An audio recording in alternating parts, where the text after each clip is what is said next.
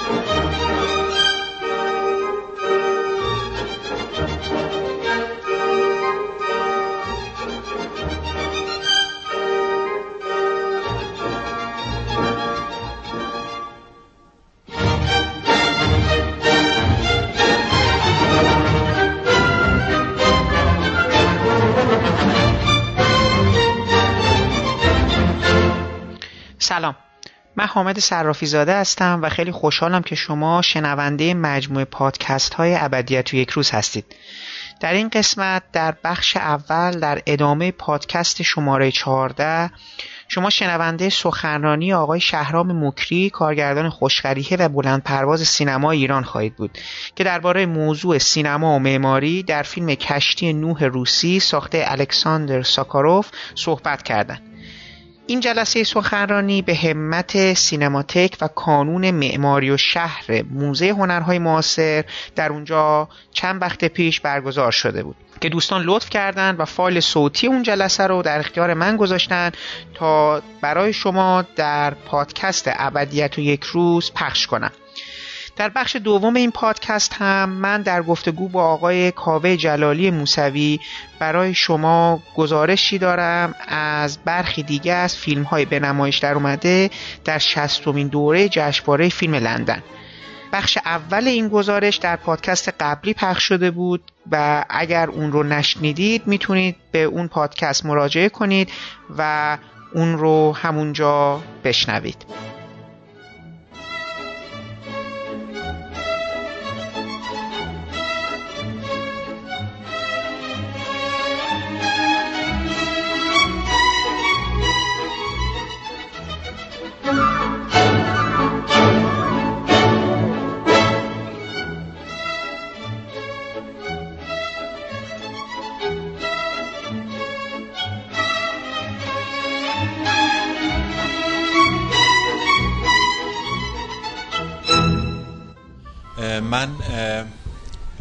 فیلم Russian Ark رو راستش قبل ترها موقعی که فکر می‌کنم مثلا دانشجو بودم و اینا توی سا... الان خیلی دقیق خاطرم نیست ولی فکر کنم همون سال 78 79 اینا تازه فیلم اومده بود و اولین بارا فیلم رو در واقع همین نسخه دیویدی ازش دیدم یا VHS حتی شاید اولین بار اونجا دیدم فیلم رو و خود آقای در واقع الکساندر سوکوروف از اون موقع برای یعنی با فیلم Russian Ark برای من و فکر می‌کنم برای خیلی از مخاطبایی که داخل ایران هستن مخاطبایی که کمی عامتر سینما رو دنبال می‌کنن کارگردان مطرحی شدن کارگردان مطرحی یعنی اسمشون بیشتر به گوش رسید. ولی خب قبلتر این کارگردان در واقع کار خودش رو با ساخت فیلم مستند شروع کرده توی روسیه و بعد از اون به ساخت فیلم های داستانی با یه شرایطی شبیه به همین فیلمی که الان دیدین. در واقع خیلی هم مرز مشخصی نمیشه بین فیلم بین داستانی و مستند بودن بعضی از فیلماش قائل شد. پرداخته تا حالا یه سگانه داره که این سگانه رو توی موزه کار کرده. در واقع این فیلم یه فیلم دیگه به اسم سنگ و یه فیلمی که سال گذشته توی فستیوال ونیز فکر می‌کنم. رونمایی شد اگر اشتباه نکنم. حالا فستیوال دقیقا مطمئن نیستم که اون فیلم توی موزه لوفر اتفاق میفته و در نتیجه یه سه‌گانه ای داره که به لوکیشنی که توش فیلم برداری شده معروفه که لوکیشن موزه هست. و خب جز کارگردان های متأخر و مطرح سینمای روسیه است. شاید مثلا بعد از فیلمساز شبیه تارکوفسکی. شاید در واقع سوکوروف و گینتسوف فیلمساز دیگه روس اینا جز مطرحترین فیلمسازای سینمای هنری روسیه هستن. و البته بعضی از فیلمسازای این روزای سینمای روسیه هم هستن که توی سینمای امریکا دارن کار می‌کنن و اونا به هر حال فیلمسازای مهم اون کشور محسوب میشن. یه بخشی از داستان اینه که شاید ما لازم باشه تاریخ روسیه رو کاملا بدونیم و ارجاعاتی که داخل فیلم داره میره بدونیم تا یکم درک اون بالاتر بره. یعنی این داستان رو وسط خود فیلم هستش. در مورد خانواده رومانوف اشاره کوتاهی که با آناستازیا می‌کنه یا نمی‌دونم در مورد کاترین دوم حالا بعضی از چیزها کاملا روتر فیلم نشون میده. ولی شاید اگر این فیلم به فضای ایران میپرداخت خب ما خیلی بهتر باش برمون به اضافه اینکه فیلم به لحاظ تکنولوژی از امکانات دوربین دیجیتال به بهترین نحو ممکن استفاده کرده. چیزی که خب مسلما فکر نمی‌کنه با نگاتیو قابل پرداخت بوده باشه. درسته. ببین از هر دو منظری که اشاره می‌کنین فیلم فیلم مهمیه. یکی این که در مورد تاریخ روسیه قطعا همینطور که میگین هست. یعنی این که به حال فیلم شاید احتیاج به این داره که برای شناخت تمام عناصرش ما یه مقداری تسلط داشته باشیم به تاریخ روسیه. یا تسلط داشته باشیم به آثار هنری که توی موزه آرمیتاژ به نمایش در اومده. از طرف دیگه خب یا یا مثلا مدلی که آرتیست های روسیه در مورد خود خود روسیه شوروی حالا با هر کدوم از این منظورم اون تیکه دنیاست. همیشه راجبش توی آثارشون بهش می‌پردازن. این خ...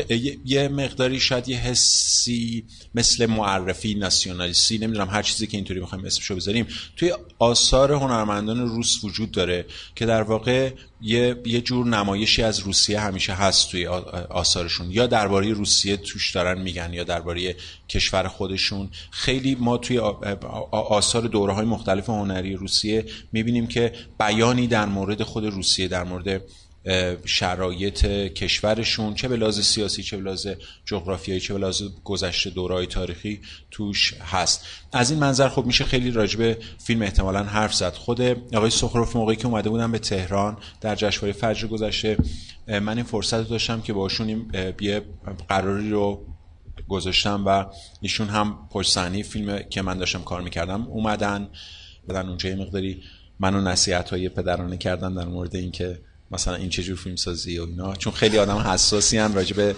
جزئیات همونطور که توی فیلم دیدین و مثلا جزء اون دسته از فیلم سازی هستن که واقعیت رو تصویر می‌کنن اما واقعیت رو یه مقداری دستکاری می‌کنن جلوی دوربین خوشگل ترش می‌کنن رنگ و لعاب بهش میدن و همه این چیزا.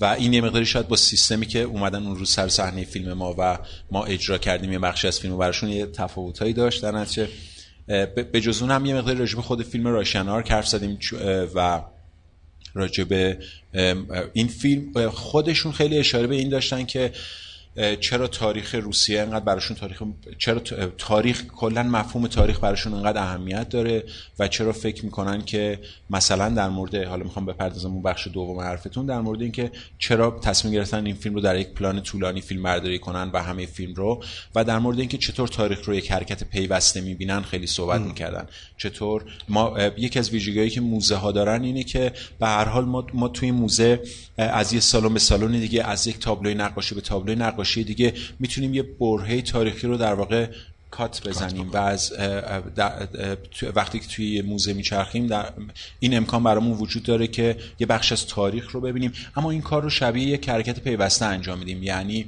مثلا وقتی که مدل فیلم رو نگاه می‌کنیم انگار که یه راهنمای موزه همراه ما باشه و اون سالن‌های مختلف رو دائم برای ما توضیح بده و ما توی سالن‌های مختلف چرخیم ما این عمل رو یک عمل پیوسته می‌بینیم در حالی که تولید اون آثار در واقع به نظر ما می‌رسه به لحاظ تاریخی در مقاطع مختلفی انجام بله. شده. خود آقای سخروف خیلی تاکید بر این داشتن که چرا فیلم به نظرشون یک چرا تاریخ به نظرشون یک حرکت پیوسته است. و ما اگر بخوایم توی موزه این حرکت رو انجام بدیم توی فیلم راشیان آرک تصمیمشون بر این شده که فیلم رو در واقع در یک پلان ممتد نمایش دادن البته اون دوره‌ای که این فیلم رو کار کردن آقای سخروف درست همون دورانیه که دوربین دیجیتال با همه مشخصات امروزیش وارد سینما داره میشه و یکی از مهمترین کارهایی که دوربین دیجیتال انجام میده گرفتن نماهای طولانی تر از مدتیه که ما توی دوربین نگاتیو می‌تونستیم فیلم برداری بکنیم. به صورت معمول یه دوربین نگاتیو یه نمای 4 دقیقه‌ای ممتد رو می‌تونست بگیره مگر اینکه کاستایی رو طراحی می‌کردیم که می‌تونستیم time ای طولانی‌تری رو فیلم برداری بکنیم. اما اینکه شما 90 دقیقه 100 دقیقه 120 دقیقه فیلم رو بتونید توی فاصله رکورد تا stop فیلم برداری بکنید امکانی بود که فقط دوربین دیجیتال می آورد اون دوره‌ای که این فیلم ساخته شد. اوج آشنایی سینماگرا با دوربین دیجیتال بود. امروز دیگه خیلی فرقی نمی‌کنن این دوربین ها با هم دیگه. امروز قالب سینماگرای دنیا دارن با دوربین دیجیتال کار می‌کنن و تعداد کمتری از اونها با دوربین نگاتیو. ولی در موقعی که این فیلم ساخته شد عکس این ماجرا بود. به خاطر همین فیلم راشن آرک نه تنها فیلمی درباره تاریخ درباره این حرکت ممتدی که دارم میگم و همین چیزاست فیلمی در مورد یه دوره تاریخی در سینما هم هست. یعنی دورانی که ما این امکان رو پیدا می‌کنیم که پلان طولانی تری رو فیلم برداری بکنیم با دوربینای دیجیتال. ضمن این که مثلا تا اونجایی که یادم در واقع فیلم با جمله اینی که جمله شبیه به این که من اینجا چیکار می‌کنم یا ما کجا هستیم داره شروع میشه. یه چنین جمله در ابتدای فیلم. و به نظر می‌رسه که فیلم در واقع این سوال رو به لحاظ سوال تاریخی داره می‌پرسه از خود روسیه. از تاریخ روسیه داره این سوال رو می‌پرسه. توی یکی دیگه از گفتگوهاشون آقای سخروف این اشاره کردن که راوی فیلم در واقع کیه؟ کی داره فیلم رو روایت می‌کنه؟ کی داره فیلم رو از این سالن به اون سالن بره و در جواب گفته بودن که به نظرشون راوی تاریخه. اونه که داره دست ما رو به عنوان مخاطب می‌گیره و دائم داره میبرتمون به جاهای مختلف این موزه و, و, و ما سر می‌کشیم توی جاهای مختلف موزه و فیلم رو می‌بینیم.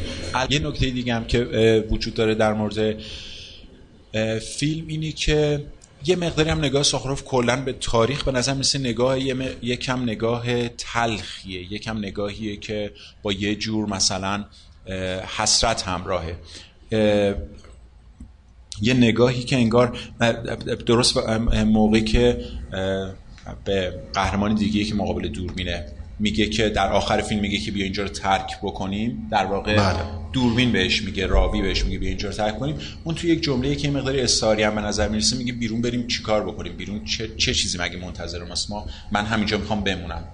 در واقع نگاهی که انگار خود سخروف داره به محیط به نمی‌دونم تاریخ یه, یه کمی نگاه میگم سنگین و تلخیه و این توی فیلم های مختلفی که ساخته نمود پیدا می‌کنه. خودش خیلی از تعاریفی که استعاری باشه در مورد فیلماش فرار می‌کنه و از مثلا وقتی که دائم بهش میگن که آیا این این این نماد اینه توی فیلمت؟ آیا می‌خواستی از این به چنین برداشتی برسی؟ مثلا این اشاره می‌خوای بکنی. خودش دائم استقبال می‌کنه از برداشت مختلفی که آدم ازش می‌کنن اما از توضیح در موردشون تفره میره. آره یعنی نمی‌خواد بگه که دقیقا داره این کارو می‌کنه یا این کارو نمی‌کنه. توی فیلم توی این فیلم هم یه جا به یکی از تابلوها که می‌رسن دوباره چنین برخوردی رو می‌بینیم. یعنی وقتی که توی تابلو اشاره می‌کنن که آیا این توی تابلو نماده اینه این آدم این نماده اینه یا نه دائم می‌بینیم که خودش از پاسخ دادن مستقیم به چنین چیزهایی تفره میره. اینا به نظرم یه ویژگیهایی که با به واسطه اونا میشه فیلم رو دید و شاید مقداری تحلیل کرد و بلها رفتار رفتار سخروف با موزه رفتار جالبیه. به نظرم شاید از در بین فیلمسازان یه مقداری رفتار غریبیه. همیشه سینما وقتی سراغ موزه میره که می‌خواد یه سرقت توش اتفاق بیفته. یعنی من خیلی کم دیدم سینما, فی... سینما یعنی فیلم سازها وارد این موزه بشن و نخوان چیزی ازش بدزدن. یعنی بخوان همینجوری برن توش پرسه بزنن و بچرخن و البته تو بعضی از فیلم ها هست که یک سکانس مثلا در یک موزه اتفاق بیفته. ولی سخروف نه خیلی داوطلب انگار راجبه اینکه داستاناشو توی موزه ها بگه و انگار اون واقعیت اقراق شده ای که در موزه وجود داره در چیدمان تاریخ رو دوست داره. حالا اینجا می‌تونیم یه پیوندی بزنیم بین سینما و معماری. از این جهت که ما یک مکانی داریم به نام موزه. موزه اصولا جاییه که همه زمان توش فریز شده. یعنی یک بخشی از تاریخ مخصوصا اگه یه موزه داشتیم با یک تاپیک خاص. این به طور مثال موزه ایران باستان. انگار تمام اتفاقایی که داخل ایران باستان افتاده اومده اونجا. یه مقدار موزه هنرهای معاصر فراموش کنیم چون حالت بیشتر نمایشگاهی داره. ولی موزه های از این جنس انگار که اون زمان داخلش حبس شدن و چیز شدن و این امکان در اختیار فیلمساز قرار میده که توالی تاریخ رو در مقاطع مختلف ببینه. یعنی لوکیشن موزه به عنوان بهترین جایی می‌تونه قرار بگیره که اون فیلمساز بیاد دوربینش رو حرکت بده و تاریخ رو روایت کنه بدونی که قضاوتی در موردش بکنه. حرفتون به نظرم جالبه و منم قبول دارم. فقط یه نکته رو می‌خوام بگم اونم اینه که اینجا مثلا توی این فیلم خاص در واقع زمان این زمان حبس شده توی موزه در واقع یه ترفندی میشه برای فیلمساز به خاطر اینه که با خود این مفهوم زمان هم یه بازی رو انجام بده. یکی زمان به مفهوم روایتگری دوربینه یعنی وقتی که دوربین در واقع فیلمی رو برای ما مثلا داره در یک ساعت و نیم مطرح می‌کنه. اینجا یک بار رو مفهوم زمان ما روبرو میشیم. بله. دوم اینکه زمانی که دائم داره تغییر می‌کنه. در طول داستان دائم داره از یک دوره به دوره دیگه میره. اینجا هم بازی اتفاقی میفته و رابطه با رابطه مستقیم با لوکیشن توش معنی پیدا می‌کنه. یعنی همین جایی که به قول شما زمان توش گرفتار شده. و این به نظرم خیلی نکته مهمیه. از طرف دیگه معماری موزه رو که اشاره کردین آره اینم به نظرم باز تو ایران حالا من خیلی نمی‌دونم اینجا شاید بچه‌ای هستن که دانشجوی رشته معماری هستن و در این زمینه تخصص دارن.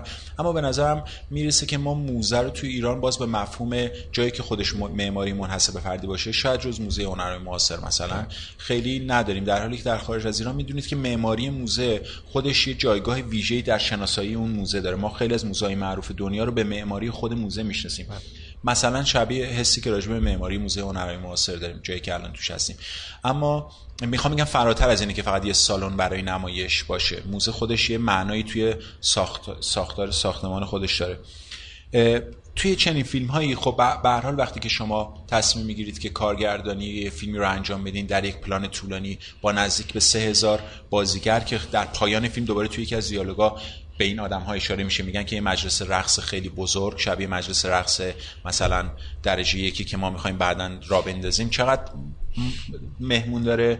بعد در یک در دیالوگ گفته میشه که مثلا باید حدود 3000 نفر شاید یکم کمتر درز کنیم که این تعداد آدمایی بوده که درگیر ساخت خود فیلم بودن به مثلا آدمای پشت آدمایی که لباسهای مختلف پوشیدن در طول فیلم اومدن رفتن و از این ماجراها. و این همه آدم رو چطوری در واقع سخروف توی این میزانسن موزه قرار داده؟ باز نقل می‌کنم از خودش که به حال اینا یه نقشه خیلی دقیقی رو از معماری موزه تهیه می‌کنن و ساختمون رو کاملا اندازه‌گیری می‌کنن به لحاظ راه راه متراژ و همه این چیزا. کل موزه در طول فیلم فقط سه یا چهار روز در اختیار گروه برای کار فیلم برداری و قبل از اون تمام صحنه‌های مختلف رو توی یه سوله در ابعاد بزرگتر تمرین می‌کنن با همین آدما. منتها توی متراژها و اندازه‌هایی که روی زمین خط میکشیدن راهروهای مختلف و طبقات مختلف رو تیکه تیکه تمرین می‌کردن با آدمای مختلف توی سوله خیلی بزرگ. در پروسه تمرین فیلم خیلی پروسه طولانی بوده اما مدت زمانی که اینا تونستن موزه رو در اختیار بگیرن این مدت زمان خیلی کوتاهی بوده. و توی اون مدت زمان کوتاه فکر می‌کنم که به چهار برداشت می‌رسن. برداشت چهارمشون برداشت غیر قابل استفاده بوده بخاطر اینکه مشکلی توش به وجود میاد و این برداشتی که شما الان دارید می‌بینید برداشت سوم فیلمه که به عنوان برداشت فینال فیلم ازش استفاده می‌کنن. مشکلاتی داشتن توش مثل مثلا صحنه که در پایان فیلم دارید ببینید که دوربین حرکت می‌کنه و از در میاد بیرون. بعضی از بازیگرا گویا پیداست که منتظرن تا دوربین حرکت بکنه و بعد به جمع میزانسن بپیوندن. مثلا از این دست مشکلات رو. می‌خواستن اینا رو برطرف کنن برای برداشت چهارم که اصلا به برداشت چهارم دیگه نرسیدن. یعنی یه جایی وسطش دچار مشکل شدن و فیلم رو متوقف کردن و در از این برداشت استفاده کردن به عنوان البته فیلمی که توی موزه لوف فیلم برداری کردن شرطیش با این فرق می‌کنه. یعنی فیلم توی پلان طولانی نیست اما اونجا هم به هر حال محدودیت های ساعت داشتن برای فیلم برداری کردن و قطعا کار سختیه دیگه. یعنی یه موقع من ایده داشتم که می‌خواستم توی همین موزه هنر معاصر اجرا بکنم در دولت قبل بود البته ایده. ولی خب اصولا به به نت... اصلا ما همین دم درم نتونستیم از اونجا پایین بیایم برای اجرا. همیشه مذاکراتمون تا همون در ورودی می‌رسید. دیگه به پایین تر نرسیم درش میگم تو همه دنیا این سختی وجود داره. شما کلا همچین برنامه داشتین تو سورم که اون قاعده دایره بود؟ محدوده محدوده دایره. آره راستش به میگم تنها احتمالاً تنها پی... تنها دلیلی که آقای سخروف اومدن سر فیلم برداری من یا تنها دلیلی که احتمالاً من اینجا در این جلسه هستم اینه که پلان سکانس منم فیلم برداری کردم والا آقای سخروف در واقع یه جور چیزن یه جورایی مثلا اون استادی که در کنترل کردن جمعیت زیاد دارن یا پرداختی که روی جزئیات دارن انجام میدن مثلا رنگ آمیزی نور پردازی بسیار آدم وسواسی هستن توی کار و اینا و هیچ کدوم اینا خصوصیت نیست که من داشته باشم. من اصلا هر چی جلوم اتفاق میفته نظرم خوبه. فیلم بردار این فیلم تا میکروفون می‌رسه. من میگم فکر می‌کنم از آلمان اومده اپراتور دوربین و در واقع عکس های پشت صحنه فیلم رو اگر این موقعی سرچ کنید توی اینترنت می‌بینید که دوربین خیلی حجیم از دوربین دیجیتال بزرگه با یه تیمی که در واقع باتری ها و کابل مختلف رو هم می‌کردن و پشت گروه فیلم برداری بودن و کلی فیلم با یه استدیکم کلاسیک نه از این استدیکم های جدید و مدرن که خیلی سبک باشه فیلم برداری شده. به خاطر همین فیلم بردارش خیلی بلاز قدرت بدنی آدم قوی بوده که تونست این فیلم تا تفیلم برداری کنه. با سلام خواستم یه مقدار در مورد نورپردازی و فیلمبرداری فیلم صحبت بکنیم. یکی از بخشهایی که قابل توجه بود تغییر نورها توی اتاقهای مختلف بود. چون بعضی از بخشهایی که وارد می شدن بعد از مدتی که نما گرفته می نور بیشتر می یا نور کم می شد یا صداهایی که ما توی اتاقهای قبلی داشتیم به یک باره قطع می شد خواستم یه مقدار اینا رو بیشتر باز بکنیم ببینید نسخه که الان شما از فیلم دیدین نسخه ایه که سال مثلا 2011 فکر می‌کنم یعنی این دیویدی که توی بازار ایران هم اومد جدیدن نسخه که سال 2011 یه بار دوباره تاثیر رنگ شد و یه اتفاقاتی روش افتاد. یعنی یه مقداری تر تمیزتر از نسخه قبلی که به بازار اومده بود یه دیویدی جدید ازش ارائه شده بازار. به خاطر اینکه مثلا یکی دو تا از فیلمایی که متأخرتر ساخته بود توی فستیوال جهانی بودن و می‌شد فیلم رو دوباره اونجا ارائه داد یه نسخه بازسازی شده یکم تمیزتر ازش ارائه دادن. توی نسخه بازسازی شده شما این امکان رو دارید فعلا توی با امکانات تاثیر رنگ توی سینما. این امکان رو دارید که تا حدود زیادی بتونید کنترل کنید تفاوت رنگ های مختلف رو که توی این فیلم هم این اتفاق افتاده.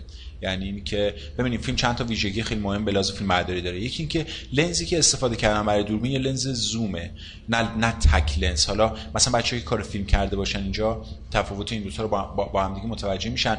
به خاطر همین بعضی صحنه‌ها این امکان براش به وجود اومده که مثلا پرسپکتیو با سوژه دچار تغییر تغییر فاصله میشن با هم دیگه. این موقعی که دور فیلمبردار داره مثلا به جلو حرکت می‌کنه ولی لنز با لنز شما این امکانو دارید که لنز رو واید تر کنید یعنی لنز زوم استفاده بکنید. یا مثلا یه جاهایی که دوربین روی تابلو حرکت می‌کنه و میره بالا و میاد عملا این امکان که برای فیلمبردار وجود نداشته. فیلمبردار نزدیک می‌شده به تابلو و دوربین رو بالا میبرده و با اون اون آدمایی که پشت فیلم بردارن بهت گفتم با یه کابلای امکان اینو دارن که با ریموت لنز دوربین رو کنترل بکنن. یکی دیگه از این ریموت کنترل با چیز اتفاق افتاده با ریموت کنترل focusing فیلمه که یه جاهای خیلی دقیق داره رفتار می‌کنه به خصوص وقتایی که لنزا واید میشه خیلی خوب داره رفتار می‌کنه اما یه جاهایی هم خطاهایی توش هست. توی این change focus های خطایی هم هست. مثلا در صحنه رقص موقعی که دوربین میره بالا و گروه ارکستر رو نشون میده قراره که فوکو... نت focus روی رهبر ارکستر باشه بالای بالای سن اما این اما این اتفاق کامل دقیق نمیفته این برای چشم مخاطبایی که به دیدن فیلم به, معنای مثلا حرفه ایش مقداری عادت دارن. ممکنه یه کمی چیز بشه. ممکنه که مثلا با, با فکر کنی کاش اینجا این فیلم برداری انقدر دقیق اتفاق میافتاد. ولی با ابزاری که اون روزگار در اختیار بود یعنی مثلا 15 سال پیش تقریبا میشه گفت که حرفه‌ای ترین اتفاق ممکن توی فیلم داره میفته یه امروز این این ساده تر شده این ابزار و امکانات ساده تر شده. یعنی شما امکان فوکوس کردن با دوربین مثلا توی فیلم مثل بردمن که شاید به تکنیک بشه گفت یه شباهت هایی با, با این فیلم داره. البته بردمن پلانای طولانی رو فیلم برداری می‌کنن و بعد اونا رو با تکنیک های دیجیتالی یه جوری کنار هم قرار میدن که محصول نهایی پلان به نظر برسه. اما شیوه change focus در فیلم بردمن با این فیلم متفاوته. اونجا دیگه شما دارید از در واقع پرتوهای نوری لیزر یه کار اینطوری استفاده می‌کنید. برای شناسایی نقطه که باید focus بشه عددی رو اون موقع همزمان دارین به یه مانیتوری که دست focus man تونه مخابره می‌کنین و اون دائم می‌تونه خیلی دقیق و نت کار focusing رو انجام بده. فکر نکنین که مثلا گروه فیلم برداری فیلم بردمن خیلی البته درجه یکن یعنی بهترین های دنیا هستن. ولی ابزارم به کمکشون میاد برای اینکه انقدر دقیق بتونن رفتار کنن توی فیلم مثل بردمن در اون دوره این امکانات نبوده. فیلم از این نظر خیلی فیلم جالبیه. اما یه نکته که در موردش وجود داره اینه که فیلم برای توی نورپردازی از نورهای موضعی و نورهایی که تاریک روشن زیاد داشته باشن پرهیز کرده. به خاطر اینکه این اختلاف دیافراگمای شدید به وجود میاره موقع فیلم برداری کردن. به خاطر همین در قالب فیلم شما با به خصوص جایی که صحنه شلوغه یعنی مثل صحنه رقص فینال شما به این نورپردازی آمبیانس عمومی طرف هستین. نورپردازی که وقتی که دوربین داره از رو کاراکترها حرکت می‌کنه سایه های دوربین رو رو کاراکترها نداشته باشه. و بعدش هم این که یه مقداری فضا رو یه دست بکنه که عمق میدانهای بیشتری توی فیلم دیده بشن. در به لازم نور پردازی فیلم داره یه کار اینطوری انجام میده. یعنی سعی می‌کنه از این نور عمومی یکسان استفاده کنه در اکثر در مورد صدام که اشاره کردی ببین این ابزار خیلی بعدا در اختیاره. یعنی چیزا قرار داره در اختیار صداگذارها قرار داره که بتونن صدای فیلم رو هر جور که می‌خوان کنترل کنن. مطمئن باش پشت صحنه چنین فیلمی حتما صدای اضافه زیاده. آدما میگن برو بیا اینجا بیس اینجا حرکت کن. موقعی که دیالوگ مستقیم گفته نمیشه توسط آدمی که لیپسینکش مهم باشه همین صدا رو میشه بعدا بازسازی کرد و دوباره گذاشت و اضافه و کم کرد. خصوصا تو صحنه‌های پرشکوه پایانی که جمعیت زیادی دارن از پله پایین میرن و تو راه راه هستن مطمئن باشید که دائما دستیارا یا تیم کارگردانی دارن اون جمعیت رو کنترل می‌کنن و بهشون میگن که چطوری رفتار کنن اما این صدا بعدا کنار گذاشته میشه و صداهای جایگزین میاد روی اینا قرار می‌گیره. من چون فکر کنم این فیلم رو با نیت تاثیر معماری روی فیلم داریم بررسی می‌کنیم. حالا خیلی حرفای دیگه هم میشه روی این فیلم زد. من سوالایی که دارم در مورد فضاسازی و معماری فیلمه یعنی من معماری رو فقط بحث فیزیکی البته نمی‌دونم بحثای حالا همین نورپردازی و اینا هم جزء معماری فیلم می‌دونم. حالا هرچند که اینجا بحث فیزیکی بیشتر فکر می‌کنم مطرح باشه چون تو موزه بوده. من یه چیزی که تو اولین باری که فیلمو چند سال پیش دیدم با الانم که دوباره باز به چشمم اومد شخصیت های اصلی فیلم که مثلا حالا خانواده رومانوفا باشن یا این افرادی که تو سالن رقص هستن یا افراد دیگه اونایی که به خصوص فاصله تاریخی با ما دارن نه آدمایی که جدید بودن. اینا اغلب گریم های با خیلی سفیدن انگار صورتاشون من دلیل اینو نفهمیدم. آیا بار دراماتیک داره این کار؟ دلیلی داشته که این کار کردن؟ یا اینکه اصلا من دارم اشتباه می‌کنم؟ الان این سوال اولمه تا حالا سال دوم ببین پس منم مشخصا راجع به رنگ پوست بگم دیگه. یعنی ببین خیلی نکته مهمی رنگ پوست برای فیلم برداری و برای سیستم های پخش. یعنی اولا که به تصویری که الان دارین اینجا می‌بینین اعتماد نکنین برای تشخیص دادن رنگ پوست. به خاطر اینه که رنگ پوست برای فیلم برداری خیلی مهمه که چیزی باشه شبیه اونی که می‌خوان. توی این فیلم ما ممکنه یه تصویر اینطوری برای خودمون به وجود بیاریم. بگیم که مثلا چون این آدم ها مردن خب فکر می‌کنیم که ممکنه تونالیتی رنگ پوست اینا سفیدتر از حالت معمول فرض شه. وقتی که روی اندرسون فیلم شما زنده ها رو می‌سازه یا اون سگانه معروفش رو می‌سازه توی اون فیلم تعمدن رنگ پوست رو به سمت سفید پیش می‌بره چون می‌خواد راجبه دنیای حرف بزنه که انگار آدمهاش مردن. یعنی ما چنین تعبیری رو از فیلم بکنیم. در مورد این فیلم من چنین تصوری رو ندارم. یعنی برداشت شخصی خود من این نیست. من فکر می‌کنم که این فیلم داره سعی می‌کنه آدم ها رو توی همون شمایلی که ما از روزها می‌شناسیم یعنی آدم هایی که رنگ پوست های روشنی دارن سفید هستن نمی‌دونم موهای بلوند دارن و لباس های سفید میپوشن و و همه این چیزا سعی می‌کنه به اون سمت پیش ببره. ضمن اینکه یه نکته خیلی مهمی که وجود داره باز راجع نور من بهش اشاره کردم. به خاطر مسائل مربوط به فیلم برداری نور توی فیلم با یعنی دیافراگ توی فیلم تصمیم بر این گرفته شده با حجم نور بالاتری فیلم برداری بشه. به خاطر اینکه این کمک می‌کنه به مسائل شبیه عمق میدان و غیره و غیره. فکر کن که اگر قرار باشه ما یه سری آدمی نه مثل ما سبزه نه نه مثل ما ایرانی ها یا مثل هندی ها شبیه به خود روس ها آدم های اونجوری سفید رو جلوی نور زیاد قرار بدیم. احتمالا تصویر نهایی این خواهد شد که آدم سفیدتر از حالت معمولیشون به, به چشم میان. مگر اینکه بخوای مثلا تفسیر شبیه اون تفسیر اول در مورد فیلم داشته باشی که آدم این منظور اینه که این آدم ها مردن و به خاطر همین سفید در از حالت معمول دیده میشن. میگم من چنین برداشتی ندارم راستش. بعد یه سوال دیگه هم داشتم. این از بود معماری فیزیکی. می‌خوام بدونم بالاخره درست حالا اینجا بحث مرزی بین داستان و مستند نداریم و یک اتفاقی داره به صورت هنری توی موزه میفته. ولی آیا این خط سیر تعریف راوی ما این فیزیک معماری موزه به نظر شما اصلا تأثیری در این خط روایت داره یا نه؟ می‌تونست توی جای فلت هم همین اتفاق بیفته. ببین فقط یه لحظه تا قبل از تا می‌خوام یکم اونا مرتبط کنم برم دیگه. تا قبل از اینکه تا از بحث نور نگذشیم چیزی هم بگم. اگر دقت کرده باشین توی همه موزه های دنیا ما با پدیده سقف های بلند روبرو هستیم. سقف بلند حالا تاثیرش رو احتمالا شما اگر معماری می‌خونید و می‌دونید قطعا قطعا بهتر از من می‌تونید راجع بهش صحبت کنید. اما سقف بلند شاید مثلا اون شکوه اون عظمت اون بزرگی اون تأثیری که قرار موزه بر ما بذاره این که ما قراره در واقع تحت تاثیر فضا قرار بگیریم همینا رو تو خودش داشته باشه. اما برای فیلم برداری در نظر بگیرید. برای فیلم برداری ما غالبا وقتی وارد محیطی میشیم از نورهای سقفی استفاده می‌کنیم. یعنی برامون بهترین حالت ممکن اینه که فرض کنید یه سقفی داشته باشیم که 3.5 متر 4 متر ارتفاع داشته باشه که ما بتونیم با یه میله هایی که اسمشو می‌ذاریم باریکودا بتونیم نورایی رو از سقف آویزون کنیم. اگر سقف خیلی بلند باشه الان سقف این اتاق برای نور فیلم برداری ما بلنده تازه. اما شما سقف خود سالن رو در نظر بگیرید. یعنی وقتی که میرید پایین از در موزه میرید ارتفاع سقف رو ببینید چطوری. اگه قرار باشه اونجا فیلم برداری بکنیم مثلا شبیه سالن رقص فینال. اگر بخوایم ما فیلم برداری کنیم ببینید دوربین دائم داره توی موقعیت های مختلف میچرخه. یعنی ما از نورهایی که روی پایه بتونیم بذاریم نمی‌تونیم استفاده بکنیم. عملا سقفمون هم یه ارتفاع چند ده متری داره. در نتیجه نمی‌تونیم اونجا چقدر ما می‌خوایم نور ببندیم. با چه حجمی باید نور ببندیم که به پایین بیفته. بعدم نور هر چقدر فاصلش بالاتر میشه به صورت های ما نگاه کنین سایه های تندتری رو شروع می‌کنه به دادن روی صورت. یعنی تو این فاصله ها موقعی که نور رو نزدیکتر می‌کنیم می‌تونیم با تغییر زاویه کوچیکتری نور رو متعادل کنیم. ولی وقتی فاصله ها میره بالاتر این تغییر فاصله ها اگر ما یه ذره تغییر بدیم یا یه سایه بزرگ توی بر ما به وجود میاره.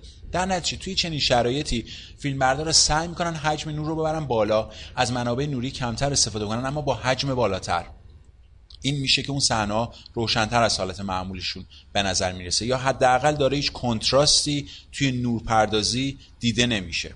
اما در مورد فضای موزه ببین ما توی سینما یه کاری انجام میدیم. اگر یه فیلمساز امریکایی هستی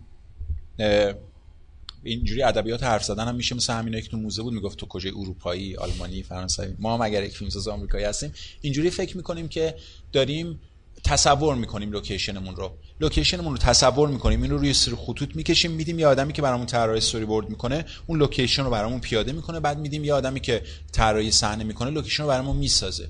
یعنی پروسه ساخت اینطوریه که ما از خیال خودمون شروع می‌کنیم.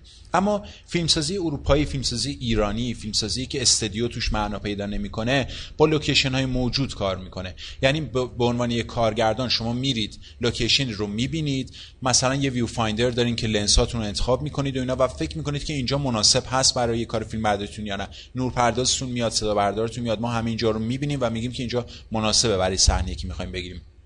توی چنین شرایطی لوکیشن چارچوب خودش رو تحمیل می‌کنه به ما به عنوان فیلمساز. مثلا اگر من می‌خوام یه پلانی رو روی این سن فیلم برداری بکنم لنزم محدود میشه به چیزی که این سن هست. بذار یه مثال یک مقداری اغراق شده بزنم. مثلا فیلم مثل فارست گامپ یا فیلم مثل سرعت از یان دی‌بونت که یکی بازی می‌کرد توش خانم اون ساندرا بولاک. ساندرا بولاک بازی می‌کرد.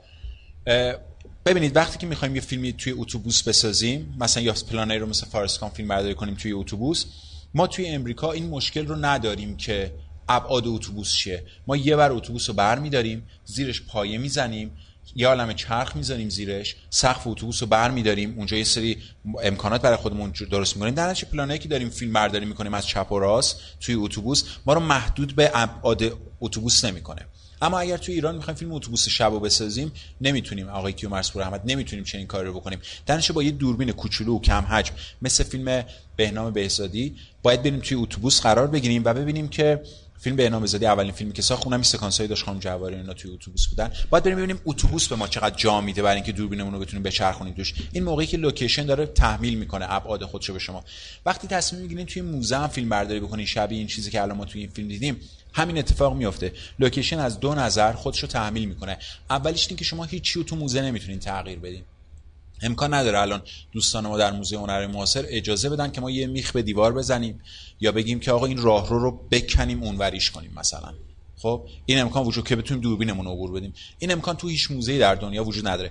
به خاطر همین وقتی که تصمیم گرفتن توی موزه گوگنهایم یه سکانس از فیلم تام تیکور اسمش اونی بود که چی؟ اینترنشنال آره. یه چیه اسم اینطوری اینترنشنال می‌خواستن یه سکانس از اون فیلم رو توی موزه گوگنهایم نیویورک فیلم برداری بکنن. عملا چون تیراندازی توش داشت و باید چاشنی کار میذاشتن این کار رو نتونستن بکنن. گوگنهایم رو ساختن توی هالیوود. یعنی یه بار دیگه کل معماری رو ساختن و بعد توش فیلم برداری کردن. اون کاری که می‌خواستن رو کردن. تیراندازی کردن اینا. این امکانات توی جای دیگه دنیا نیست. پس وقتی شما وارد میشید و میرین توی این موزه باید بدونید سه روز همینو در اختیارتونه. حتی جای تابلوها رو نمی‌تونید تغییر بدین. پس اگر توی فیلمنامه نوشتید می‌خوام برسم به تابلوی مونالیزا. شما نمی‌تونید جای تابلوی مونالیزا رو تغییر بدین. میزانسن باید شما رو تا پای تابلوی مونالیزا ببره. این امکانیه که وجود نداره توی اون موزه. شما ناچاری حرکت کنید توی میزانسن برسید به اونجا. توی چنین فیلمایی در نظر بگیرید یه ابتدا انتها طراحی میشه که فرم رو در واقع چارچوب فرم رو برای شما میبنده. توی این فیلم ما از ورود به موزه شروع می‌کنیم و با خروج از موزه فیلم رو تموم می‌کنیم. پس این اولین حلقه ارتباطی ما میشه برای به دست آوردن زمان فیلم. محدودیت ما توی لوکیشن.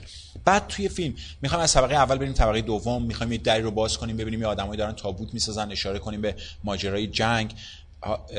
چیز خیلی ساکوروف خیلی دلگیره از این که میگه چرا هیتلر وقتی که پاریس رو گرفت و موزه لوور هیچ کاری نداشت. ولی همون موقع موزه لنینگراد رو بمبارون می‌کرد. میگه اگه این به هنر علاقه داشت چرا پس اونم موزه بود اینم موزه بود دیگه. چرا این یکی رو گفت نه این خیلی مهمه موزه لوفر رو نگه داریم. ولی از اون میومد لنینگراد رو بمبارون می‌کرد. خلاصه این که وقتی که شما وارد اتاق میشین و می‌بینین یه سری تابوت اونجا قرار گرفته یه سری تابوت توی موزه است می‌دونید که می‌دونی میگم؟ یعنی به لازم میزانسن تو داستان تو باید تقسیم کنی بین اینجاها. اینجوریه که لوکیشن تحمیل می‌کنه خودشو بر فیلمنامه. قطعا توی چنین فیلمنامه شما باید با کرونومتر برین توی لوکیشنتون. ببینید از این راه رو به اون راه رو چند دقیقه طول می‌کشه. از اون راه رو به راه روی بعد چند دقیقه طول می‌کشه. چند دقیقه من می‌تونم دیالوگ بنویسم. شما دیگه نمی‌تونید انقدر دیالوگ بنویسید تا شخصیت پخته بشه. ناچارید انقدر دیالوگ بنویسید که کاراکتر از اون راه رو بره بیرون. بعضی از به خاطر همین خیلی به نظرم هوشمندانه سخروف از اینکه داستان بخواد مطرح بکنه تو این فیلم پرهیز می‌کنه. شما رو دائم داره با حس حضور در یک موزه درگیر می‌کنه به خاطر اینکه بخواد قصه راجبش تعریف بکنه و بخواد داستان راجبش بگه. امیدوارم جوابی داده باشه. بدم این ماهی و گربه تاثیر داشت از این فیلم گرفته بود؟ ببین راستش اینا اینا خیلی سریع و کوچیک توضیح بدم. ببینیم ما ما فیلمایی که پلان سکانس توی دنیا ساخته میشه داریم. خوشبختانه الان داره زیادتر میشه. خوشبختانه از این نظر که من دوست دارم دارم میگم. ولی موقعی که فیلم Russian Ark ساخته شده بود دو سه تا تجربه پیشتر از این فیلم وجود داشت. یکیش فیلم طناب از هیچکاک بود. یکی دیگه از فیلم ها که برای من خیلی فیلم تاثیرگذارتری بود راستش نسبت به Russian Ark فیلم Timecode از مایک فیگیس بود که در واقع فیلم با چهار تا دوربین فیلم برداری میشه چهار تا پلان long take و با هم دیگه اینا نمایش داده میشه. فیلم Russian Ark قطعا فیلم مهم و تاثیرگذاریه قطعا. به خاطر اینکه جاه طلبی یعنی جاه طلبی بزرگی رو نشون میده که شما چقدر می‌تونید می‌تونید هنرور داشته باشید می‌تونید آدم داشته باشید می‌تونید بالا پایین برید از پلا می‌تونید یه فیلم برداری درجه یک داشته باشید و همه اینا. از این نظر قطعا به نظرم این فیلم ها این فیلم بر آدمی چون من تاثیر گذاشته. ولی شاید تاثیر گذارتر از این برای من فیلم Timecode مایک فیگیسه. توی مدل های پلان سکانس. من سوالم راجع به زمان فیلمه. به نظرم این فیلم می‌تونست توی 45 دقیقه حتی پیامش رو به ما برسونه. و یه سری اطلاعات معکد راجع به تاکید روی تابلوها یه سری طولانی شدن یه سری صحنات. اطلاعاتی بود که داده نمی‌شد ولی خب هی انگار هی تک... اطلاعاتی که هی تکرار می‌شد دیگه داده نمی‌شد.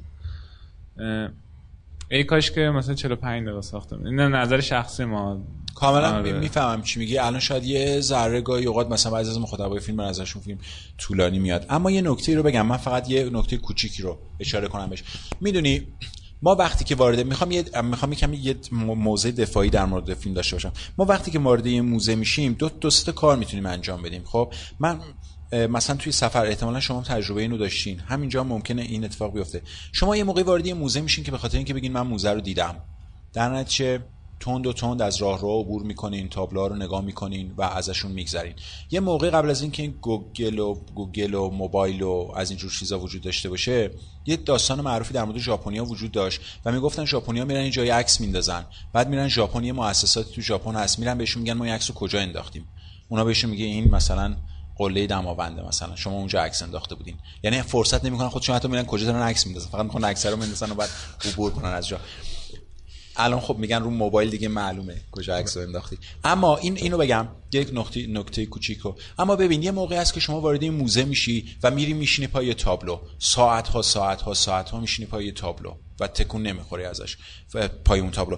به نظرم فیلم پلان سکانسی شبیه این با یه عاملی کار می‌کنه که ما تو سینما به اسم خیرگی میشناسیمش. خیرگی می‌دونی در مورد پلان سکانس چطوری کار می‌کنه؟ میگه پلان طولانی که دور- دوربینش دائم داره حرکت می‌کنه و برش نمی‌زنه و کار نمی‌کنه و قطع نمی‌کنه حسی رو در تو به وجود میاره که ما بهش مثلا توی سینما به اسم خیرگی میشناسیمش. خیرگی چشم تو رو در واقع انگ- انگار انگار روح رو از جسم تو خارج می‌کنه. تو رو در در مقابل صفحه سینما پرده سینما بی حرکت باقی می‌ذاره و به نظر می‌رسه که رفتی و مثلا یه صحنه رقص طولانی رو داری می‌بینی.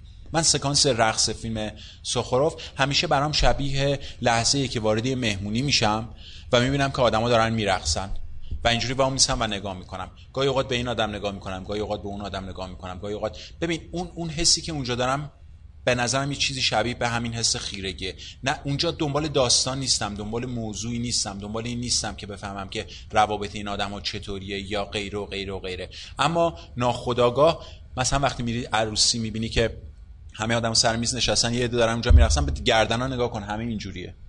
خب اون حسی که اونا دارن چیه؟ یعنی اون, اون, اون, حالت چیه؟ به نظرم فیلم داره یه چنین کاری رو با ما انجام میده.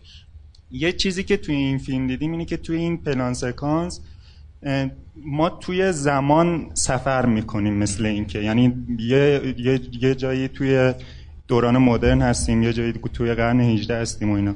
چیزی که توی ماهی و گربه هم خیلی نظر من رو حالا اینجا توی این فیلم می‌دیدیم که توی مکانهای مختلف این اتفاق میفته ولی توی فیلم شما یه جور دیگه بود. می‌خوام اینم دوست دارید درباره این حرف بزنید و یکم. ببین یه نکته که وجود داره اینه که زمان به هر حال مسئله اصلی فیلم هایی که به صورت پلان سکانس دارن فیلم برداری میشن. یعنی به محض اینکه تو میگی من یک فیلم رو پلان سکانس دارم فیلم برداری می‌کنم اولین چالشیت اینه که یعنی دارم با مفهوم زمان کار می‌کنم. نه تنها این فیلم ها همه فیلم هایی که با این مضمون ساخته میشن دارن چنین کاری رو انجام میدن. می‌خوان بگم ببین کل این فیلم در دو ساعت داره اتفاق میفته و در یک پلان داره اتفاق میفته و در یک موقعیت داره اتفاق میفته فیلمی مثل فیلم راشن آرک به نظرم تفاوتش به لحاظ زمان با فیلمی مثل ماهی و گربه. حداقل برای من در اینه که زمان ماهی و گربه برای خودم شبیه مثلا این آب نبات هایی هست که اینجوری تو دل هم دیگه دارن پیچ می‌خورن. شبیه اونه برام. ولی فیلم راشن آرک زمان یه مقداری راحت تر توش داره اتفاق میفته یعنی یه مقداری شما می‌تونید به جای قرن 18 تو قرن 17 باشید مثلا. یعنی اجباری براتون وجود نداره. مایه گربه یه مقداری به لحاظ فرم شما رو محدودتر می‌کنه توی کاری که دارین توی شکل زمان انجام می‌دید. قطعا به هر حال به نظرم معنای زم... یعنی کل این فیلم Timecode هم همین کارو داره می‌کنه. اصلا اسمش از Timecode. خب عدد شمارشی که زمان رو داره برای تو میشمره اون فیلم هم داره همین کارو می‌کنه. یعنی درسته که فیلم ها یه پلان یه take ن از اینجا شروع میشن به این نقطه می‌رسن. اما چون چهار تان بعد از تو دل همدیگه دارن رد میشن میگه اگر زمان رو تطبیق ندی نمی‌تونی این چهار تا پلان رو اصلا فیلم برداری بکنی و کنار هم بذاری. به هر حال فیلم های پلان سکانس ناچارن با مفهوم زمان دست و پنجه نرم بکنن چون که اصلا به این مقصد دارن ساخته میشن. آخرین سوال. می‌خواستم تشکر کنم بابت در واقع مطرح کردن همین موضوع معماری و سینما چون فکر می‌کنم به عنوان مخاطب هم البته من معمار هستم. فکر می‌کنم معماری خیلی می‌تونه کمک کنه تو اینکه مخاطب توی فضای داستانی که کارگردان می‌خواد مطرح کنه قرار بگیره. درباره این فیلم هم میگم به عنوان در واقع معمار فکر کنم چیزی که خیلی مهمه این عنوان این فیلم که در واقع کشتی نوح ترجمه شده بود. کشتی نوح روسی در واقع آرمیتاژ می‌تونه در واقع همون کشتی کشتی باشه کشتی نوحی باشه که از هر رشته هنری حالا به غیر از سینما که توش نیست که من فکر می‌کنم در واقع با کاری که فیلمی که ساخته شد اونم توش هنر هفتم هم بله. دقیقا توش قرار گرفت و از هر هنری توش هست و این کشتی از تمام جنگ ها و هر اتفاق انقلابی که رخ داده توی روسیه و هر اتفاق دیگه که میفته بمبارانی که شما خودتون اشاره کردین که می‌تونست اونجا اتفاق بیفته از همه اینا در امان مونده و توی این دریا و اقیانوسی که معلوم نیست واقعا ناپیداست و معلوم نیست توش چه اتفاقاتی ممکنه بیفته میگذره و سعی می‌کنه که این هنرها رو حفظ بکنه. شما مطرح کردین بحث معماری موزه رو و چیزی که من احساس می‌کنم حالا نمی‌دونم این از قصد انجام شده یا نه که اینکه یکی اینکه نمای موزه رو ما نمی‌بینیم. یعنی چیزی که هست اینه که سوژه موقع اون فردی که وارد می دوربین موقعی که وارد میشه حتی از در ورودی هم وارد نمیشه. یعنی از یک حال خیلی زیبا و خیلی چشمگیر وارد نمیشه. از یه احساس هم اینه که از یک در پشتی از یک جایی به از پشت وارد میشه تازه وارد یک صحنه تاج میشه. حالا نمی‌دونم. می‌خواستم ازتون بپرسم که این حرکت هوشمندانه بوده؟ یعنی از رو قصد بوده که ما هیچ در واقع استنباطی هیچ تصویر کلی از کل خود نمای بیرون موزه نداریم؟ و این می‌تونه ربط داشته باشه به اینکه ما هیچ تصویری از تاریخ نمی‌تونیم داشته باشیم. و یکی دیگه هم این که همین که این بحث ورود به در واقع داستان از یک جای خیلی خاص و چشمگیر نبوده از یک جای خیلی معمولی و خیلی تاریکی رخ داده تا تونستیم وارد داستان بشیم. خیلی ممنون متشکرم. ببینید یه نکته که یه, نکته رو من فقط بهش اشاره بکنم. شاید این کمک بکنه به, به جواب این ماجرا. ببینید موزه کاری که انجام میده اینه که به نظر می‌رسه. به نظر می‌رسه تصویری از گذشته رو داره به ما ارائه میده و به محض اینکه ما به گذشته به, به تایتل گذشته می‌پردازیم با دو تا زمانی دیگه یعنی حال آینده هم روبرو میشیم. میگن فردا رو که کسی ندیده حال همین لحظه که داریم توی زندگی می‌کنیم و مثلا جایی مثل موزه می‌تونه یه تصویر از گذشته ما ارائه بده. حالا فکر کن اگر این تصویر رو یک تغییر توش به وجود بیاریم بگیم که آینده چیزیه که ما میبینیمش. در می‌بینیم. یعنی امکان دیدنش برامون وجود داره اما گذشته چیزیه که دیگه امکان دیدنش برامون وجود نداره. خب؟ ما ما تصوری از گذشته می‌تونیم داشته باشیم اما نمی‌تونیم هیچ وقت ببینیمش. اما در وقتی در مقابل مفهوم آینده قرار می‌گیریم قطعا در مقابل چیز قرار می‌گیریم که خواهیم دیدش. ممکنه من نبینمش ولی مثلا نسل بشر خواهد دید.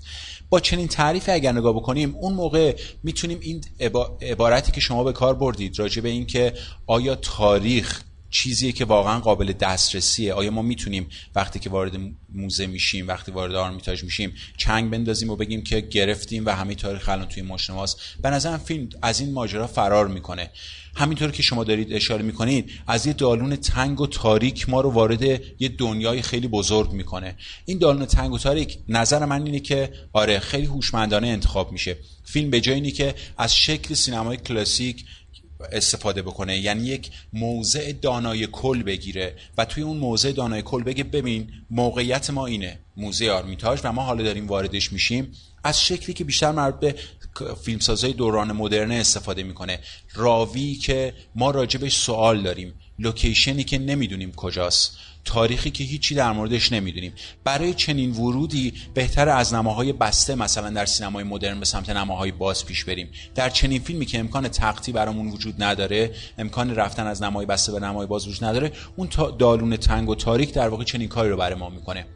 ما رو از یک موقعیت پر از ابهام و پر از سوال وارد یک دنیایی می‌کنه که قراره به اون سوال اولیه فیلم بپردازه که بهش اشاره کردم که ما اینجا الان چیکار داریم می‌کنیم.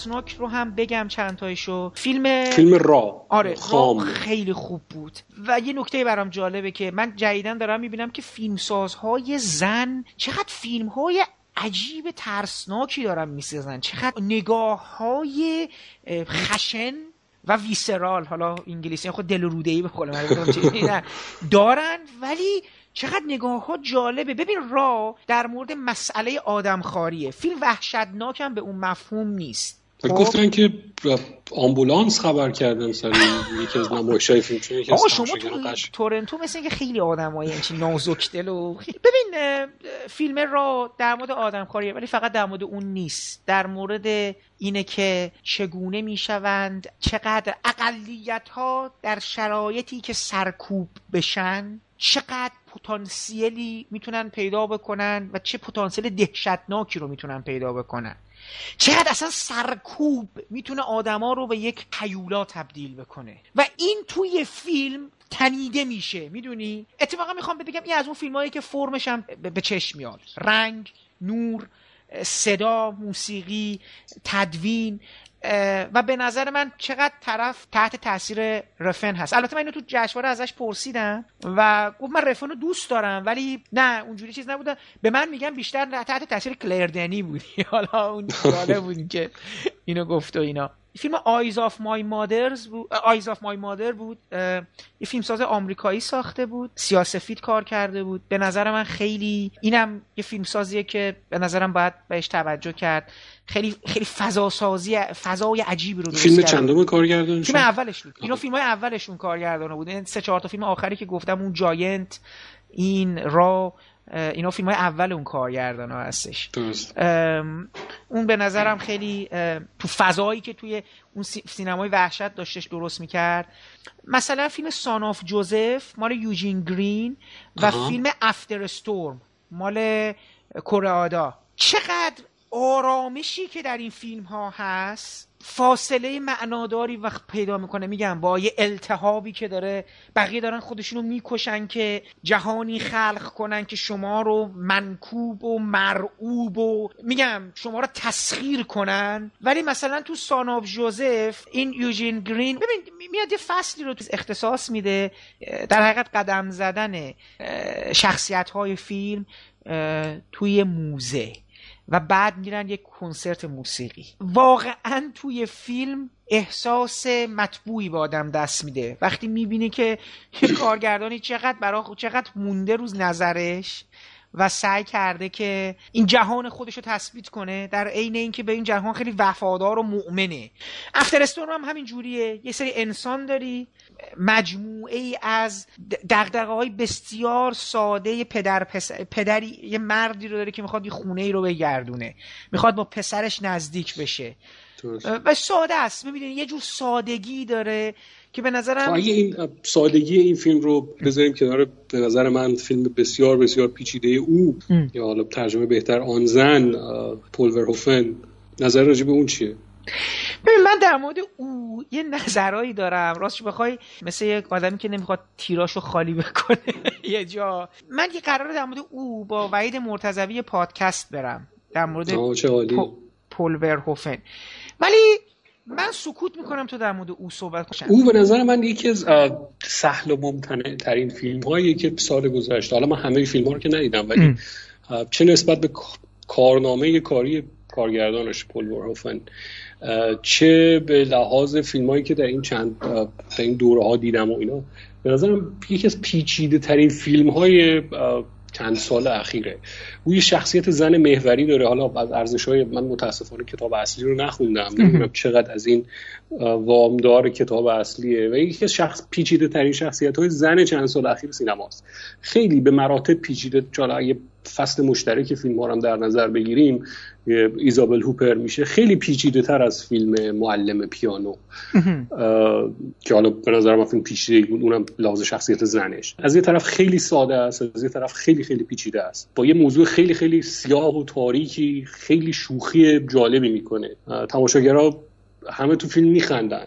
من دیدم که یه باری که من فیلم رو دیدم تو سینما همه میخندیدن. در حالی که قبل از شروع فیلم خود خانم ایزابل هوپر با یه صدای ترسناکی گفت از فیلمتون لذت ببرید. داشت می‌گفت که فیلم فیلم ساده ای نیست و فیلم همه پسندی نیست. حتی ما یه یک شنبه بعد از ظهر فیلم رو دیدم. گفت فیلمی نیست که خود خود بازیگر فیلم گفت فیلمی نیست که یک شنبه بعد از ظهرتون رو باش سپری کنیم و خوشحال و خندان از سینما برید بیرون. در حالی که همه تو سینما خندیدن و در این حال همه داشتن راجع فیلم حرف می‌زدن. شبکه ارتباطی که ایزابل هوپر توی فیلم با اطرافیانش برگزار برقرار می‌کنه خیلی خیلی پیچیده است. رابطهش با یه پدری که سریال کیلر بوده قاتل زنجیره بوده. رابطه با شوهری که ترکش کرده. رابطه با دوستی که نزدیکترین دوستشه ولی با شوهرش رابطه داره. رابطه با پسری که خیلی دست و پاچولفتی به نظر میاد رابطه با مادری که مادر غیر معمولیه. همه اینا رو که در کنار هم بذاریم و همسایه حالا من نمی‌خوام فیلم فیلم تو ایران هم در دسترس بوده و همسایه‌ای که کنارشون داره زندگی می‌کنه. با موضوعی مثل تجاوز خیلی عجیب برخورد می‌کنه با تماشاگرش بازی می‌کنه. خود پول ورهوفن وقتی ازش پرسیده که منابع سینماییت برای این فیلم چی بوده از دو تا کارگردان اسم برد هیچکاک فلینی. و وقتی خب کنجکاوی بیشتر شد که فلینی چی ممکنه تو فیلم وجود داشته باشه گفت تاثیر حرکات دوربین فیلم فلینی بودم تو این و خب هیچکاک هم که خیلی مشخصه حضور و رد پاش توی فیلم. فیلمی که هم سرگرم کننده است هم خیلی آدم ها رو به فکر وامی داره و برخورد مستقیم با فیلم خیلی به نظرم دشواره. از یه جهتی میشه گفت که فیلم داره اینو میگه اینو میگه اینو میگه. از یه طرفی می‌بینی که هیچ کدوم از اونها نیست. خب خود بازی ایزابل هوپر هم به نظرم خیلی نکته درخشان فیلم. به چون خودش هم داشت تعریف می‌کرد که چرا فیلم بود در آمریکا چون داستان اصلی توی امریکا میگذره تو شیکاگو اگه اشتباه نکنم و درست یادم مونده باشه. و چرا فیلم منتقل شده به فرانسه؟ گفت به یه دلیل ساده برای اینکه هیچ کسی حاضر نبود در هالیوود نقش این زن رو بازی کنه. تو وقتی یه آدمی مثل آره دیگه یه آدمی مثل شارون یه بار تو غریزه اصلی اون کارو باش کردی می‌تونستی بگی خود نداری الان دیگه. الان دیگه نه گفتم من گفت من به تمام هنرپیشه‌های زن هالیوود پیشنهاد این نقش رو دادم و هیچ حاضر نبود بازی کنه. و آخرین جمله هم که بینشون رد و بدل شده بود بین ایزابل هوپر و پول ورهوفن گفت اگر این نقش رو تو بازی نکنی مجبورم خودم بازی کنم. چند بار به ایزابل هوپر گفته شد تو هم تو جلسه پرسش و پاسخ با خودش هم قبل از اکران فیلم این که شما تو فیلمنامه دخالت کردی و اون به شدت قضیه رو تکذیب کرد و در آخر قبول کرد که ما صحبتی که با پول پولرهوفن داشتن این بود که پولرهوفن بهش گفت تو بازی تو بکن من فضای اطرافت رو کارگردانی و حتی من یه خط رو هم در فیلمنامه تغییر ندادم. اینجوری نبوده که من آزاد باشم دیالوگامو بگم هرچی دلم خواست بگم هرچی دلم نخواست نگم. ولی عملا اون رو آزاد گذاشته بود که این کارو بکنه. یعنی تلویحا این رو پذیرفت که گفت که به نظرم اگه کارگردان واقعی هم اینه که میزانسن اطراف یه بازیگر رو بچینه. برای همین میگم فیلم سهل و ممتنعیه. فیلم به ظاهر خیلی ساده است ولی در درون خیلی خیلی پیچیده است. این فیلم من پریشان کرد. پریشان از این جهت کرد که اولا سلسله مجموعه وقایعی که داره پشت سر هم میفته خیلی زیاده. بعد این جهان دوروبر این آدم خیلی نابسامانه. یعنی همه چی اون جهان چیز خب این نابسامانی به نظر من وقتی تو میگی نابسامان یه حس منفی به من منتقل می‌کنه که به معنی آشوب سردرگمی و بی‌نظمی. نه نه این بی‌سامانی به نظر من ویژگی این دنیا آره اگه به شغل, آره شغل شخصیت اول زن آره. فیلم دقت کنیم که شرکت طراحی بازی های کامپیوتری داره اون وقت میشه یه نسبتی بین جهان واقعی اون جهانی که توی فیلم داره خلق میشه و شغل این زن برقرار کرده. شاید فیلم هم یه به یه جوری داره اشاره به همون بازی های کامپیوتری می‌کنه. شاید. نه واقعا. که تو باید آره مثل بازی میمونه که تو آره.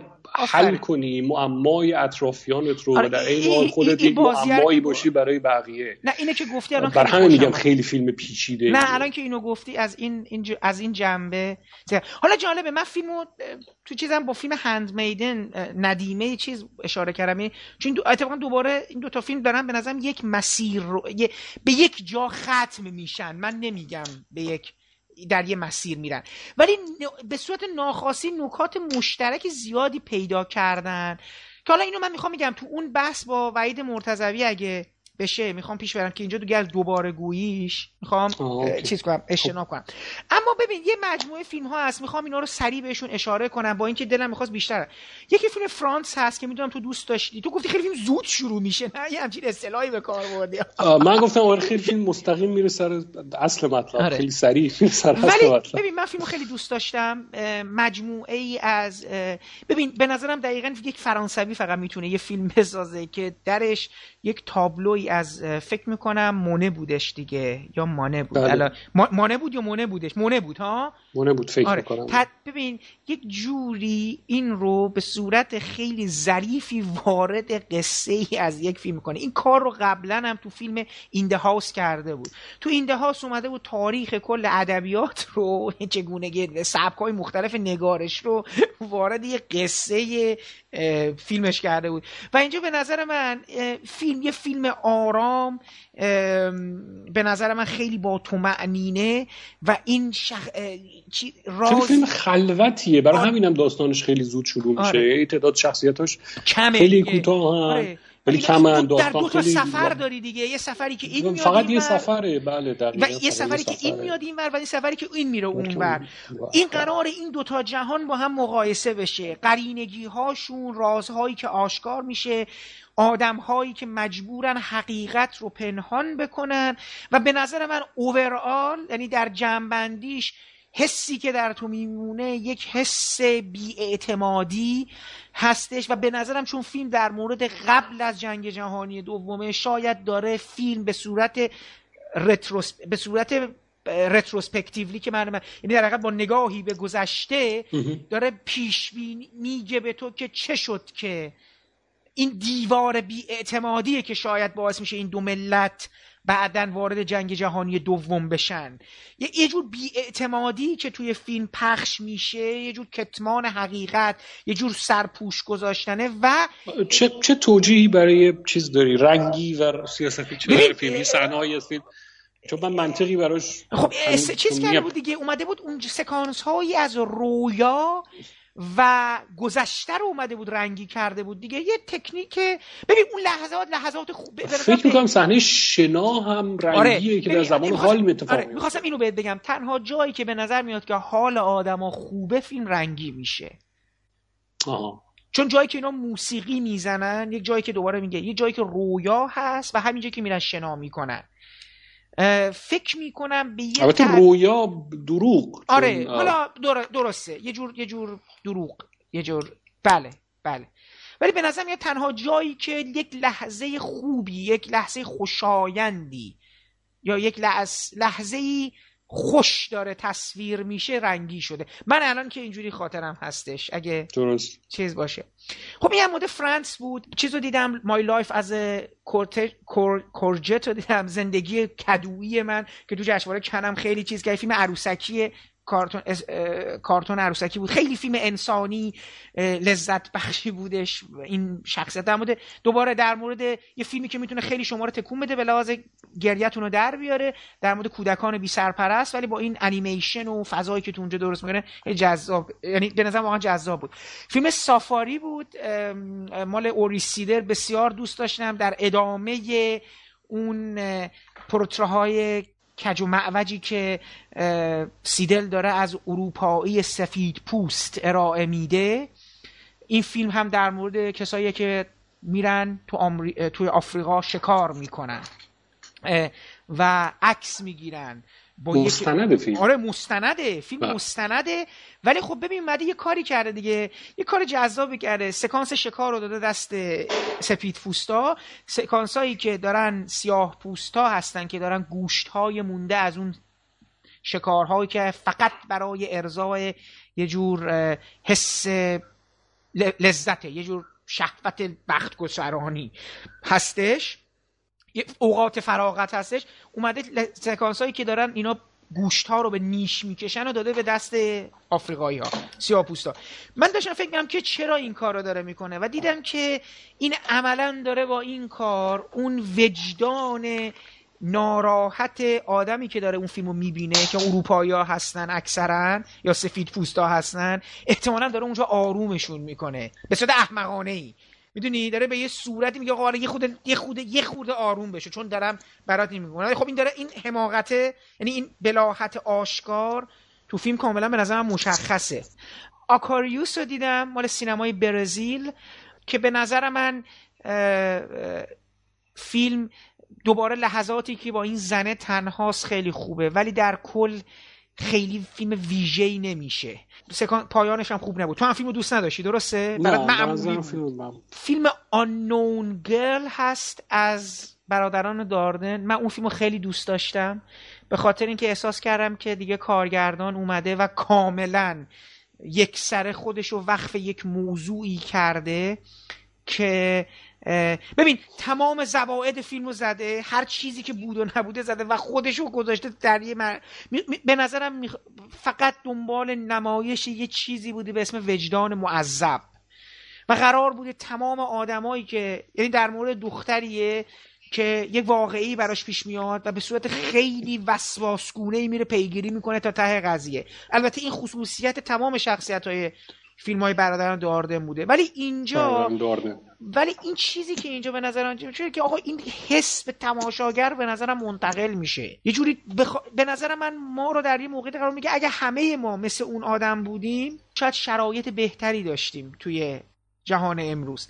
من از این جهت این فیلم خیلی دوست داشتم و دقیقا فیلم مسیر رو میره برعکس فیلم Graduation اون فیلم رومانی مال کریستیان مونگیو ببین تو فیلم مونگیو های تماشاگری هر سکانسی یک دروغی به سکانس بعدی اضافه میشه شما در انتها با یک شبکه ای از دروغ ها طرفی با یک شبکه ای از جعل و کذب طرفی و واقعیش این است که و فیلم میگه خب فیلم خیلی چیز ویژه نیستش دیگه دوباره به قول ما چیزها ما همیشه همه چیز اینو بهتر در جای دیگه دیده بودیم دیگه. چه چیزه؟ چه دستاوردی این فیلم می‌تونه داشته باشه؟ بلحاظ کارگردانی چطور؟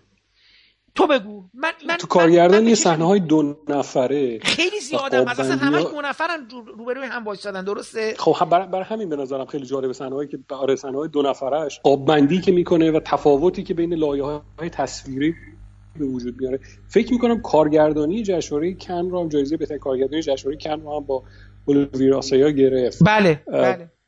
آره فکر می‌کنم اون اونجاست که فیلم برای من از این بله بلاز فیلم نامه چیز خالی بود. شخصیت رو خیلی برام نمیکاوه مشخصش نمی‌کنه ولی قاب بندیش و کارگردانی صحنه های دو نفره شکل نورپردازی که تفاوتی که تو خونه خودش خونه ای که همسرش یعنی با اون زنی که باش رابطه داره تفاوت این دوتا به نظرم این تفاوت هایی که توی مکان های مختلف لحاظ کارگردانی به وجود میاره برام دیدنی بود. ببین بعضی وقتا یه فیلمایی برات ویژه میشه. برای من یه چیز ویژگی نداشت. چون فیلم ق... ببین این کار قبلی این آدم اومده بود اون اون رئالیسم اون واقع گرایی واقع نمایی روم... سینمای رومانی رو برده بود به دل یک ماجرای جنگیری. خب؟ و این چیزایی ازش من جل... حالا یک exercise ه. من من من اونو دوست داشتم به خاطر اینکه این دوتا رو با هم تونسته بود این جهان ها رو با هم ترکیب بکنه.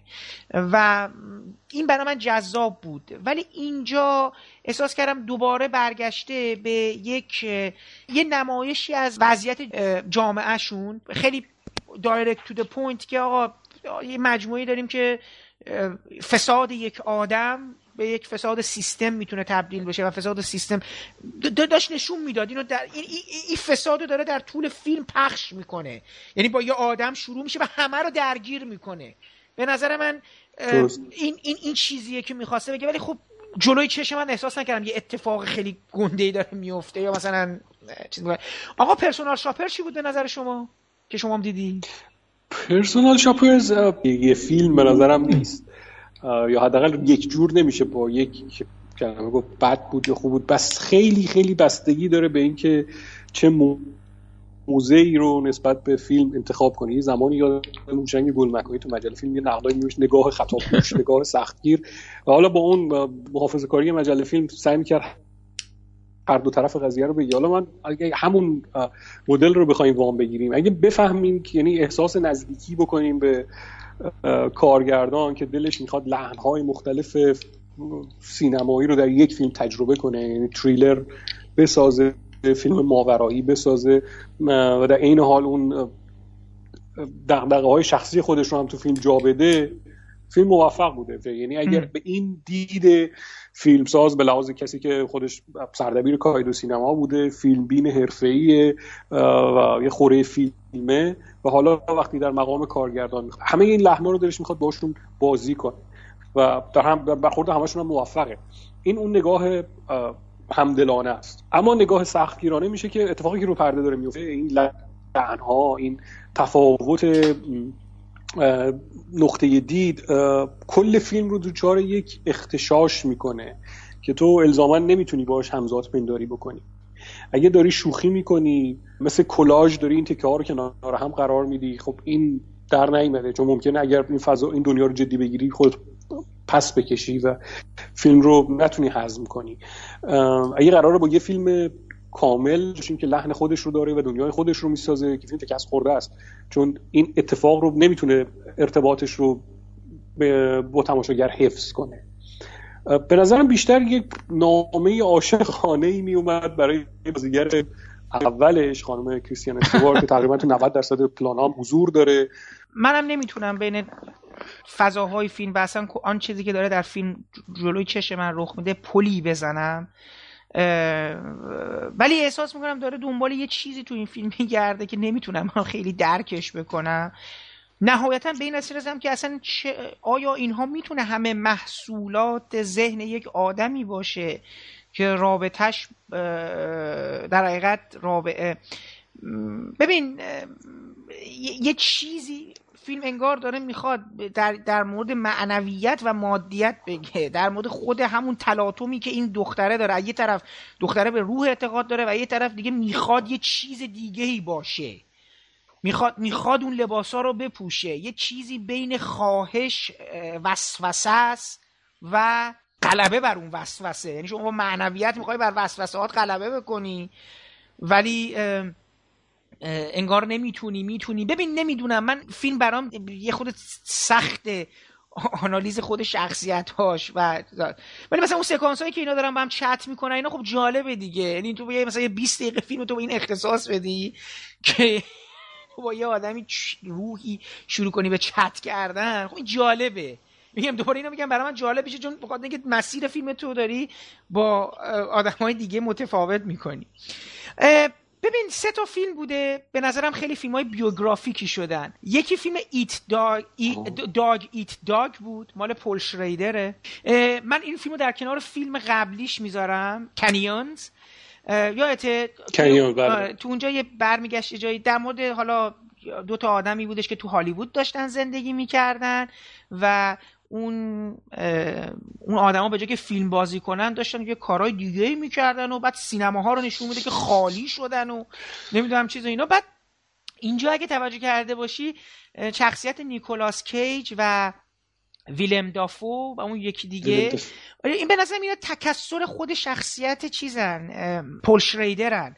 یعنی یا خودش هم تو فیلم دیدی اون نیکولاس کیج همش دوست داره در شبیه همفری بوگارد صحبت همفری بوگارد آره توی. جهان دیگه ای داره سیمگوش رب تیلور سویفت رو نمی‌شناسه و به اون زنه که اوورده تو هتل بشه بیا بلند شو با هم بریم فرانسه و اصلا انگار توی جهان دیگه ای داره چیز می‌کنه.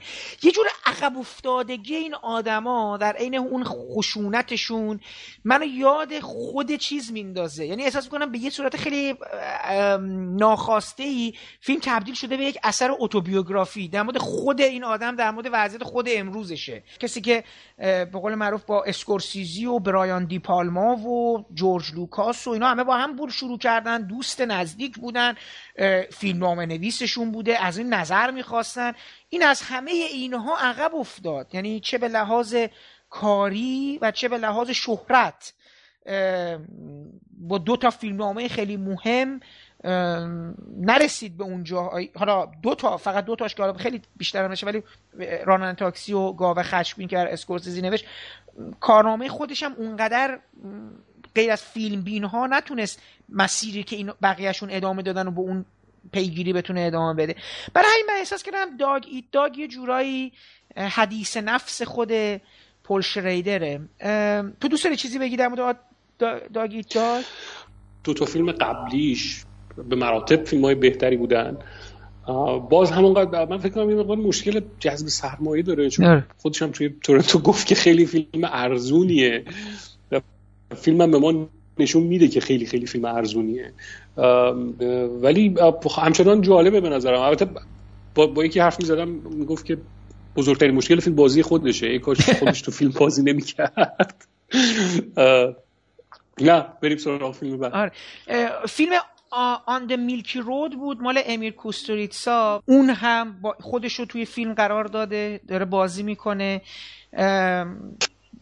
به نظر من بیشتر فیلم در مورد یه مردی که در یک محیط جنگی عاشق یه زنی میشه که اون زن قراره با یه نفر دیگه ازدواج کنه. خب؟ حالا اینکه این مسیر به کجا میره چیزی که تو فیلم می‌بینم به نظرم اینو من مونیکا بلوچی هم پرسیدم توی جشنواره اومده بود که اون یه جواب عاشقانه به من داد یعنی نه به من به جمعیت. گفت فیلم در مورد عشقه من گفتم که گفتم این فیلم مثلا در مورد خود امیر کوستوریتساس یعنی یه آدمی که یک دفعه دو یعنی یه مسیر رو به جلوی رو میره تا زیر زمین بعد کشورش رو از دست میده میره توی کشور دیگه میره یعنی از کشور خودش میره میره وارد فرانسه میشه. میمونه با خودش. و این فیلم هم همین جوریه. یعنی شما قرار با... امیر تو فیلم قرار با یکی ازدواج کنه بعد با اون ازدواج نمی‌کنه با یک کسی دیگه ای می‌خواد ازدواج کنه که به نظر میاد می‌تونه بگه یعنی اون عروس خودش رو از دست میده بعد میره توی سرزمین دیگه. و فیلم عملا میشه به نظرم حدیث نفس آنچه که این تلاطم روحی خود یعنی آخر فیلم یه سکانسی هست که این آدم یه جای گیر می‌کنه خب؟ و این دقیقا همون گیر افتادن خود امیر کوستوریتساست. و خود فیلم هم موتور فیلم برای اینکه جلو بره دقیقا همون چیزهاییه که کوستوریتسا قبلا استفاده کرده بوده. فراوون اینا رو استفاده کرده. موسیقی حیوانات رقص تنز یه جور خشونت slapstick وار یه اونجور بزن بکوبی اون جنس کمدی یه تراژدی. و فیلم عملا انگار بزرگداشت تمام المانایی که این آدم باشون زیست کرده و ازشون ارتزاق کرده. نمی‌تونه انگار... همینو می‌خوام بگم انگار از این جهان نمی‌تونه بیاد بیرون. مونده همون اونجا مونده. فیلم سوم هم فیلم Staying Vertical بود. مال همون آلن ژیرودی. که خب خیلی تو جشنواره تو تو غریبه کنار رودخانه رو غریبه کنار دریاچه دیدی؟ نه نه. ببین آقا این فیلم هم به همون اندازه می‌تونه در نگاه اول فیلم شنیعی باشه. خب؟ یعنی شما در این فیلم لحظاتی داری تصاویری داری که شما رو پس می‌زنه. یک مثالش رو میگم صحنه ای هستش که شما صحنه زاده شدن یه بچه رو می‌بینی. خب؟ یعنی دقیقا سر بچه که داره از رحم مادر میاد بیرون و اینا. و این خب فیلم این سکانس خیلی سکانس طبیعیه. ولی دیدن اون روی پرده با اون خون با اون, اون نمابندی شما رو پس می‌زنه. همه رو پس می‌زنه. من شک ندارم. ولی نکته جالب این که سکانس قبلی اون اون تصویر سکانسی از یک پایین تنه یک زنه. خب؟ ببین یک کار کردی تو این لحظه است. به نظر کارگردان میاد به تو چی میگه؟ میگه آقا تو اونو که داری می‌بینی اون اون چشم چرانی تو که کردی حالا از اونجا قرار این در بیاد. می‌فهمی چی دارم بهت میگم؟ خیلی این... نگاه رو و خب نه آره نه آره حالا می‌تونه رو باشه دیگه. می‌خوام بگم تو چشم چرانی تو کردی حالا حالا اینه اون قصه. اینو من اینو می‌خوام به عنوان مثال شناعت داشتم میگم. می‌خوام بگم که وقتی اگر بتونیم از اون مرز شناعت بگذریم. به نظرم توی فیلم اون موقع شاید وقت با یک هشت و نیم طرف بشی. به چه معنا؟ شما داستان یه نویسنده ای رو داری خب که قرار یک فیلمنامه بنویسه ولی نمی‌تونه این فیلمنامه رو بنویسه. و این فیلمنامه نمی‌تونه تموم بشه. عملا توی فیلم مرز فضای بین ذهنی و فضای واقعی برداشته میشه در یک جایی. خب؟ یعنی یه سری اتفاقای دور این شخصیت داره رخ میده که یواش ببین همیشه باید یه فاصله باشه دیگه. توی یعنی احساس کنی که آقا این داره اتفاق اینجا میفته. این رویاست نیستش. تو هشت و نیم یادت باشه مثلا دارم میگم اینکه مثلا ماستریانی میرفتش توی من همیشه دارم این سکانس رو فکر می‌کنم که اگر سکانس مثلا مواجهه ماسترویانی با زنهای زندگیش رو به یاد بیاری به عنوان یک فضای ذهنی که هیچ وقت نمی‌تونست اتفاق بیفته همه این زنها یه جای رخ بدن. ولی اونجایی که میره به دیدار پاپ در اون سونا هم همچین خیلی فرقی با اون نداره دیگه. یعنی خیلی به نظر خیلی واقعی به نظر بیاد یه آدم اینجوری بره پلو پاپ تو چیز. اون سکانس یادت دیگه میره توی بله بله خب ببین می‌خوام اینو بهت بگم. توی فیلم Staying Vertical هم نه به این شدت و حدت و این اکستریم هشت و نیم ولی احساس می‌کنی که یه جاهایی دیگه اصلا یه جنونی توی فیلم میاد که به نظر میاد اینا دیگه هیچ جا چیز نیست. اینجا لحظه هایی که دیگه کاملا فضایی بین آنچه که ما شروع کردیم با آنچه که تموم کردیم کاملا تفاوت پیدا می‌کنه. و به نظرم یه سم یه, یه جور سمبولگرایی توی فیلم حاکم میشه یه سمبولیزمی بر فیلم حاکم میشه که برای من فیلم فیلم جذاب کرد. فیلم فیلمی کردش که من واقعا احساس می‌کردم بعد فیلم بدم بیاد. ولی هر چقدر جلو رفت احساس کردم که داره کنجکاوی منو بیشتر برمیانگیزه. برای آن چیزی که دارم روی پرده می‌بینم. آقا من دو تا فیلمم به عنوان فیلم های چند لایه این جشنواره بگم و دیگه چیز اول معنی منظورت رو از چند لایه باید ببین چند لایه این که احساس می‌کنم که فقط یک فیلم ترسناک مثلا ندیدم. الان دارم در مورد فیلم ندبه می‌خوام صحبت کنم برات. اون فیلم سینمای کره. درست. فیلمیه که با قصه ارواح شروع میشه. یعنی قرار قصه ارواح یکی از این قصه های ارواح معمول اون خطه است. کاملا من البته شناخت آنچنانی ندارم ولی خب می‌دونم که این یک یه سنت توی آسیای شرقی. یکی از اون قصه هاست و این قصه من وقتی می‌بینم احساس نمی‌کنم که قرار فقط بترسم. توی کل فیلم شما جریان یه دگردیسی رو هم می‌بینی. جدا از اون یه جور ادای دین رو هم به کل سینمای وحشت می‌بینی. چون فیلم فقط فیلم یعنی المان هایی که تو فیلم برای ترس وجود داره فقط چیز نیستش می‌دونی؟ فقط قصه ارواح نیستش. به نظر من خیلی فیلم تأثیر گذاری شده و یکی از بهترین فیلم های سینمای وحشت امسال بودش. یه فیلم دیگه هم هست به نام Sweet Dreams مال مارکو بلوکیو, مارکو که شما بلوکیو. که شما فیلم های قبلیش هم خیلی دوست داری اون صبح بخیر شب اون بود شب بله. درست نمیگم دی نه تو اون خیلی دوست داشتی. بونجورنو نوت صبح بخیر شب بله. آره. دستا در جیب مشتا در جیب ببخشید. مشتا در جیب. ببین این فیلمساز من یه چیزی رو متوجه شدم توی توی جشنواره فیلم هایی که پشت هم از این آدم دیدم. احساس کردم که سرراست حرفش رو نمی‌زنه. یعنی شروع می‌کنه هی یه لایه‌ای به اون قصهش اضافه کردن خب؟ و اون حرفی رو که به قول تو شاید تو فرانس میگه خیلی سریع میره سر حرف اصلی اتفاقا هی می‌خواد خودش از اون حرف اصلی که می‌خواد دور بکنه. سویت دریمز داستان مادری است که یه شبی پسرش رو میخوابونه شب بخیر سویت دریمز و صبح که بچه از خواب بلند میشه متوجه میشه مادرش مرده. مرده بله. خب این رابطه خب ما می‌دونیم که از دست دادن مادر در زندگی یک در سن پایین می‌تونه یک افکتی داشته یک تأثیری تو زندگی شما بذاره. این این چیز معموله این چیزی که هممون دیگه می‌دونیم. و فراوان فیلم دیدیم که در مورد این هستش که می‌تونه این این چقدر می‌تونه رو شما از شما چه شخصیتی بسازه. درسته؟ حالا درسته. تو فیلم این مسیر که داره گفته میشه ما توش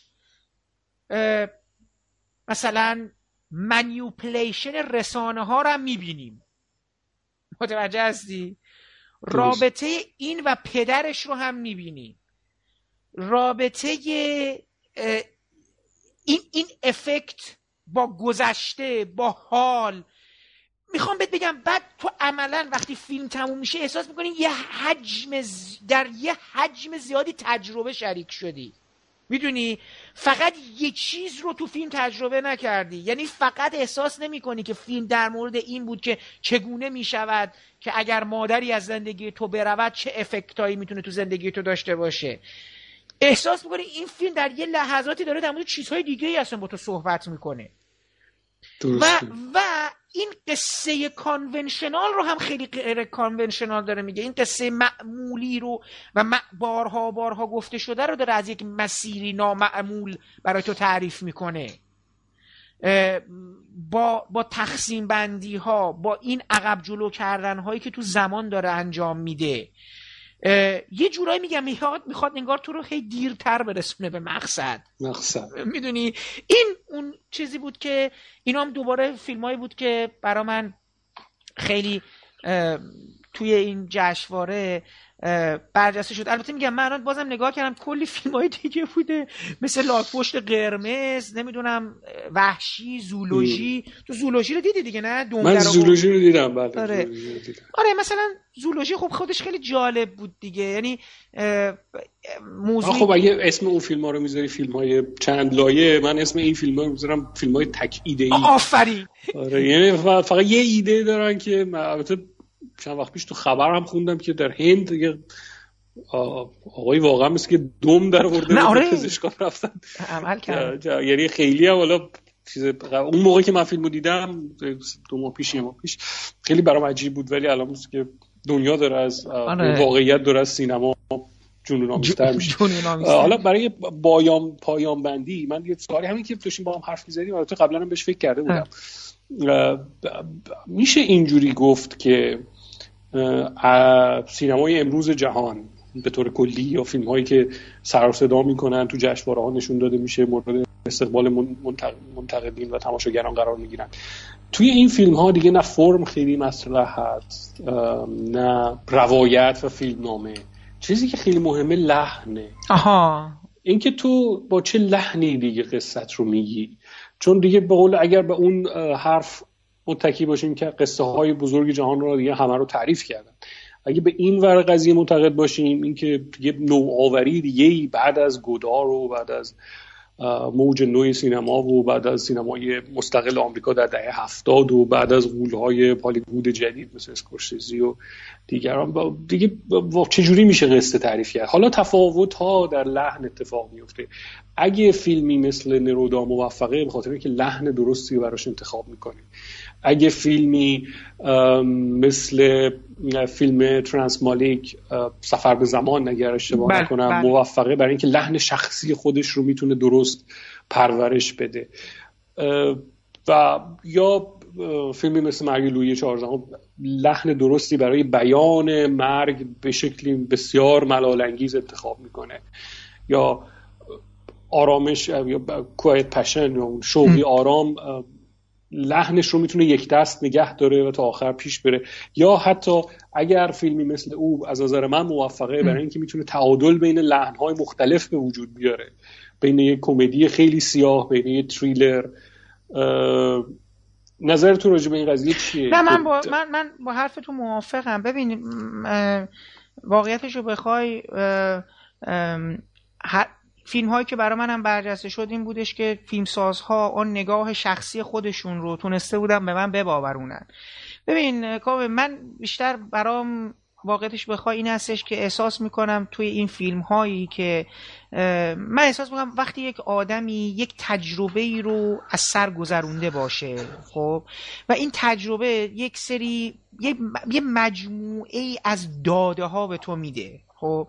و این تو داده ها رو می‌تونی در فیلمات پیاده بکنی. میگم من اون لحنی که تو داری میگی به نظرم محصول تجربه هست. محصول محصول یک عمر فیلم ساختن هم هست. شما فیلم مثل پترسونه که داری می‌بینی جارموش دیگه در این سن بعد از اون همه دستاورد خب؟ دیگه به قول من حرفاشو زده. دیگه چیزی در مورد چه چیزی در مورد جهان امروز می‌تونه به تو بگه؟ برای من شاید چیز جدیدی نداشتش ولی احتمالاً راست میگی تو. این لحنه خیلی ولی می‌خوام بگم این لحنه محصول محصول تجربه است محصول محصول زیستنته. ببین کوه من فیلم امسال حالا نمی‌خواستم دوباره ببین مثلا فیلم این ناکترنال انیمال خب؟ فیلم تام فورد. فیلم تام فورد. آره فیلم خوشگلیه. ولی وقتی فیلم تموم میشه فیلم در مورد یک مردیه که رابطهش رو با یه زنی که بوده از دست میده و این رو به صورت یک رومانی به تو عرضه می‌کنه. خب به, به, اون به اون زنه عرضه می‌کنه در حقیقت. این اتفاق در پنج دقیقه اول فیلم میفته من چیزی رو لو ندادم تو فیلم. ولی وقتی فیلم تموم میشه احساس نمی کنی که تو چیزی این فیلم از انسان به تو از جدید میگه از جهان بهت میگه حتی از تصویر. با اینکه تصاویرش خوشگله با اینکه لحظاتی تو رو میخکوب می‌کنه مثلا یه سری سکانس های تعقیب و گریزی داره و اینا. ولی وقتی که تموم میشه احساس می‌کنی که چیزی از این جهان رو با تو با خودت نمی‌بری. ولی من میگم لحظات بسیار زیادی بوده خب من اینجا دوباره باید آره. چیز کنم باید مخالفت کنم. منظورم از لحن موفق بودن لحنه نه الزاما اینکه عمقی راجع به حرفایی که می‌زنه داشته باشه. اگر بتونه یه فیلم خوش آب و رنگ با یک لحن یک دست که قصهش رو بدون لکنت برای من تعریف بکنه به نظر من فیلم موفقی خب بله. اینکه الزاما ممکنه تو با دستهای خالی یا با ذهن خالی یا با قلب خالی سالن سینما رو ترک کنی. این به یه مکانیزم خیلی خیلی پیچیده تری احتیاج داره که تو بتونی دنیای خودت رو به دنیای فیلم مرتبط کنی. الزاما همیشه این اتفاق نمیفته. و برای همین اصلا بازی ده فیلم برتر یا فلان و اینا راه میفته که چون تعداد فیلم هایی که انقدر بتونن به تو نزدیک بشن که تو با یک حسی جدیدی سالن سینما رو ترک کنی یا این روزا تلویزیون رو تو خاموش کنی خیلی کم اتفاق میفته. من از نظر من فیلم موفق فیلمیه که بتونه این لحن رو یعنی دنیایی که می‌سازه رو بدون لکنت بدون اختشاش بدون پارازیت به من منتقل کنه. اگه تامفورد من, من متاسفانه فیلمو ندیدم. فیلم در جشنواره تورنتو هم خیلی براش صفای زیادی بسته شد. طولانی براش بسته شد و متاسفانه من فیلمو ندیدم چون اکران میشه به اگه اگه بتونه این داستانش رو بدون لکنت بیان کنه الزاما به معنی اینکه یعنی اون موفقه و اینکه حالا تو ممکنه سالن سینما رو خالی تر کنی یا نه با یک فکری ذهنی فیلم با تو ادامه پیدا کنه. خیلی بعید این اتفاق بیفته. نه خیلی بعید نیست. خیلی ممکنه کم اتفاق بیفته. یعنی تعداد دفعاتی که ممکنه تو با ذهن و قلب پر سالن خالی کنی ترک کنی چند, چند دفعه ممکنه اتفاق بیفته. برای همین فیلم موفق فیلمیه که می‌تونه این لحن رو نگه داره. لحن رو لحن درست رو پیدا کنه و تا به آخر نگه داره. با, با تو موافقم. این اینکه این من منظورم اینکه حرف های عمیق زدن. نه ببین حرف اصلا نیست. اصلا به این که تو بتونه یک آدمی ببین اصلا بحث چیز نیست. من برام مهم این هستش که آدمی متقاعد کنی که این این جهان باور کنی جهان فیلم آره.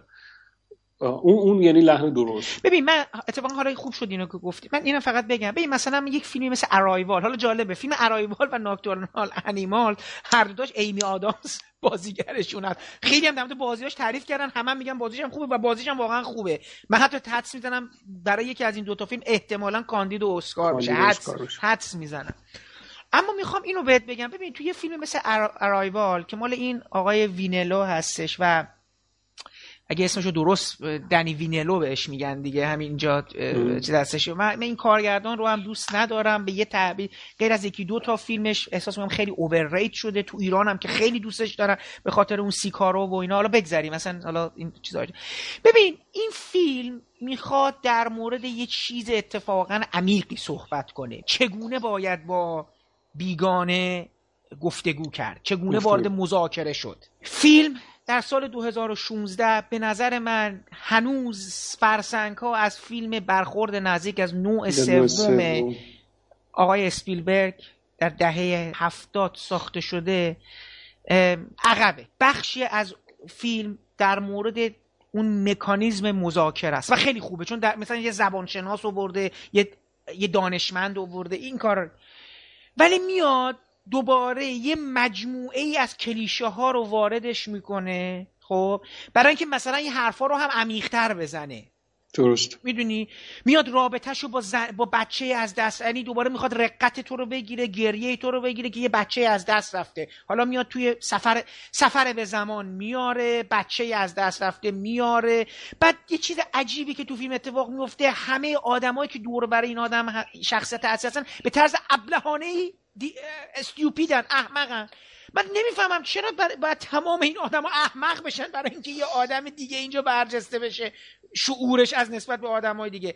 همه رفتاری می‌کنن که این این مذاکره خرابتر بشه. شاید البته فیلم رو تو می‌تونی تعبیر بکنی از دو... نگاه انتقادی نسبت به جهان امروزه. به جهان امروزه ولی خب بله. اتفاقا جالبه این دایرکتلی میاد توش. یک فیلم در مور... در مورد یک سری از اشیای غیر ناشناخته است که وارد زمین میشن. فکر می‌کنید به نظر شما کی بازی رو به هم می‌زنه؟ چین. یعنی چینی ها موشک شروع چین و روسیه وارد چیز میشن. یعنی دیوانه در اشل جهانیش میان کارشون دیوانگی رو انجام دادن. اصلا برای چی باید چین وارد یعنی پیغام سیاسی این وسط چیه؟ داری دل کی رو خوش می‌کنی؟ من می‌خوام اینو بهت بگم. برای همین می‌خوام بهت بگم که آره من می‌خوام بگم منظور من حرف عمیق زدن نیست. یعنی چیزی که حرف عمیقی زده بشه من رو چیز نمی‌کنه. ولی می‌خوام بهت بگم کاوه فیلمی مثل منچستر بای سی یا همون کوایت پشن به خاطر اینکه تو اگه تو منچستر بای سی رو دیدی خودت دیگه نه یا ندیدی؟ نه متاسفانه تو اون ندیدی. حالا در کوایت پشن که ما هم صحبت می‌کنیم. آقا سه تا دو سه تا شخصیت داشت فیلم دیگه درسته؟ شخصیت خواهره شخصیت خود امی دیویکسون و اون مرشدش. دیدی یه آدم معنوی یه زنی اومد بله. توی زندگیش. توجه کردی؟ چند لحظه با اینا ما بودیم. حرف زدن این آدما. چیزی که دارن از اون لحظه به تو ارائه میدن. احساس نکردی با یه آدمی طرفی که رو این آدم کار شده یعنی ابعاد شخصیتیش. خب لذت بخشی. احساس می‌کنی که تو این آدم چند بچیش می‌کنی. با یک با یه با چی میگن؟ با یک کرکتر یه بعدی طرف نیستی. اینجوری بذار بگم شما من فیلم هایی برام چیز می‌شد که با مجموع داخلش احساس می‌کردم وارد یک جهان چند بعدی دارم میشم. این این چیز باشه. و خب من حرف تو هم قبول دارم. این جهان چند بعدی موقعی موفقه که به نظرم لحن درستی رو برای یا لحن مناسب یا مستد... مستدامی رو. اونجوری که تو گفتی لحن یک تو... تونی اردمن بله تونی اردمن به این دلیل موفقه. او به نظر من به این دلیل موفقه. نرودا به نظرم به این دلیل موفقه. ولی فکر می‌کنی کدومی که از این فیلم هایی که دیدی شانس اسکار داشته باشه؟ با توجه به اینکه فیلم اسکورسیزی هنوز اکران نشده. من ببین من الان فکر می‌کنم فیلم اسکورسیزی همچنان احساس می‌کنم بالاترین شانس اسکار رو داشته باشه. من تو منچستر بای سی فکر می‌کنم کیسی افلک بره برای اسکار. واقعا بازی خوبی کرد. ایمی آدامز احتمالا میره برای یکی از این اسنودانو که ما صحبت نکردیم در مورد فیلم الیور استون اون اون بازیگر نقش اولش خوب بازیگر نمی‌دونم نظر تو چی بودش خوب بود آره. فیلمایی که برای اسکار خارجی میره من نرودا رو مطمئنم که قطعا اونجا هستش. فیلم او رو شک دارم. خیلی اون فیلم فیلم چالش برانگیزیه برای سینمای آمریکا بله. آره. من آکادمی. یعنی من فیلم فروشنده فرهادی رو که آره اونم در صحبت نکردیم چون قرار بعدا یه جایی حرف بزنیم فروشنده فرهادی رو شانس بیشتری می‌دونم براش که بره برای تو پنج تای آخر و حتی آخر. خود تونی اردمن به نظرم میره اونجا ولی شک دارم که چیز بشه. اسمش چیه؟ اونم اونم برای سلیقه اسکار چیز نیست. خب ببین من فیلم های دیگه ای که دیدم اکثرا فیلم های اروپایی و انگلیسی هست و هیچ کدوم از اینا به اسکار نخواهند رفت. عملا. در چند سال اخیر فیلم های اروپایی هم تو اسکار شانس داشتن. منهای فقط فیلم های بهترین اسکار فیلم غیر انگلیسی زبان. نه من الان راستش بخوام اینجا چیزی رو حدس نمی‌زنم. هیچ کدوم از اینها اصلا وارد انقدر فیلم های چالش برانگیز و پر چی میگن؟ پر, پر تلاطمی هستن برای اذهان اعضای آکادمی که بعید می‌دونم که اینا فیلم مونلایت چطور؟ ببین من مونلایت رو به نظر من یه فیلم فیلم اصیلیه. یکی از اون فیلماییه که درست ساخته شده تا لحظه آخر. که من سکانس آخرش رو دوست نداشتم. و از کارگردانم پرسیدم که آقا این سکانس رو این کار کردی؟ اینا بعد اونجا همه کسایی که اونجا بودن توی چون تمام بازیگرای اینا اومده بودن. به من اخم کردن و یکی از اینا این علامتی که دیدی گردن تو میبرنی. با تیپامو میندازیمت بیرون و اینا رو یه انگشتی ما نشون داد و با توجه به موضوع فیلم تهدید جالبی هم نیست. خب ببین فیلم در مورد اقلیت ها دیگه. اقلیت اقلیت ها دیگه. هم سیاه باشی هم هم جنس خواه دیگه خیلی چیز میشه. خیلی خب برای همین پرسیدم که تو اسکار شاید نه اونم بعید تو غذای اسکار که همشون سفید پوستند و همشون بالای بیشترشون بالای 60 سال سن دارن شاید. آره. نه بعید می‌دونم. شانس زیادی نداشته باشی نه نه. بعید می‌دونم.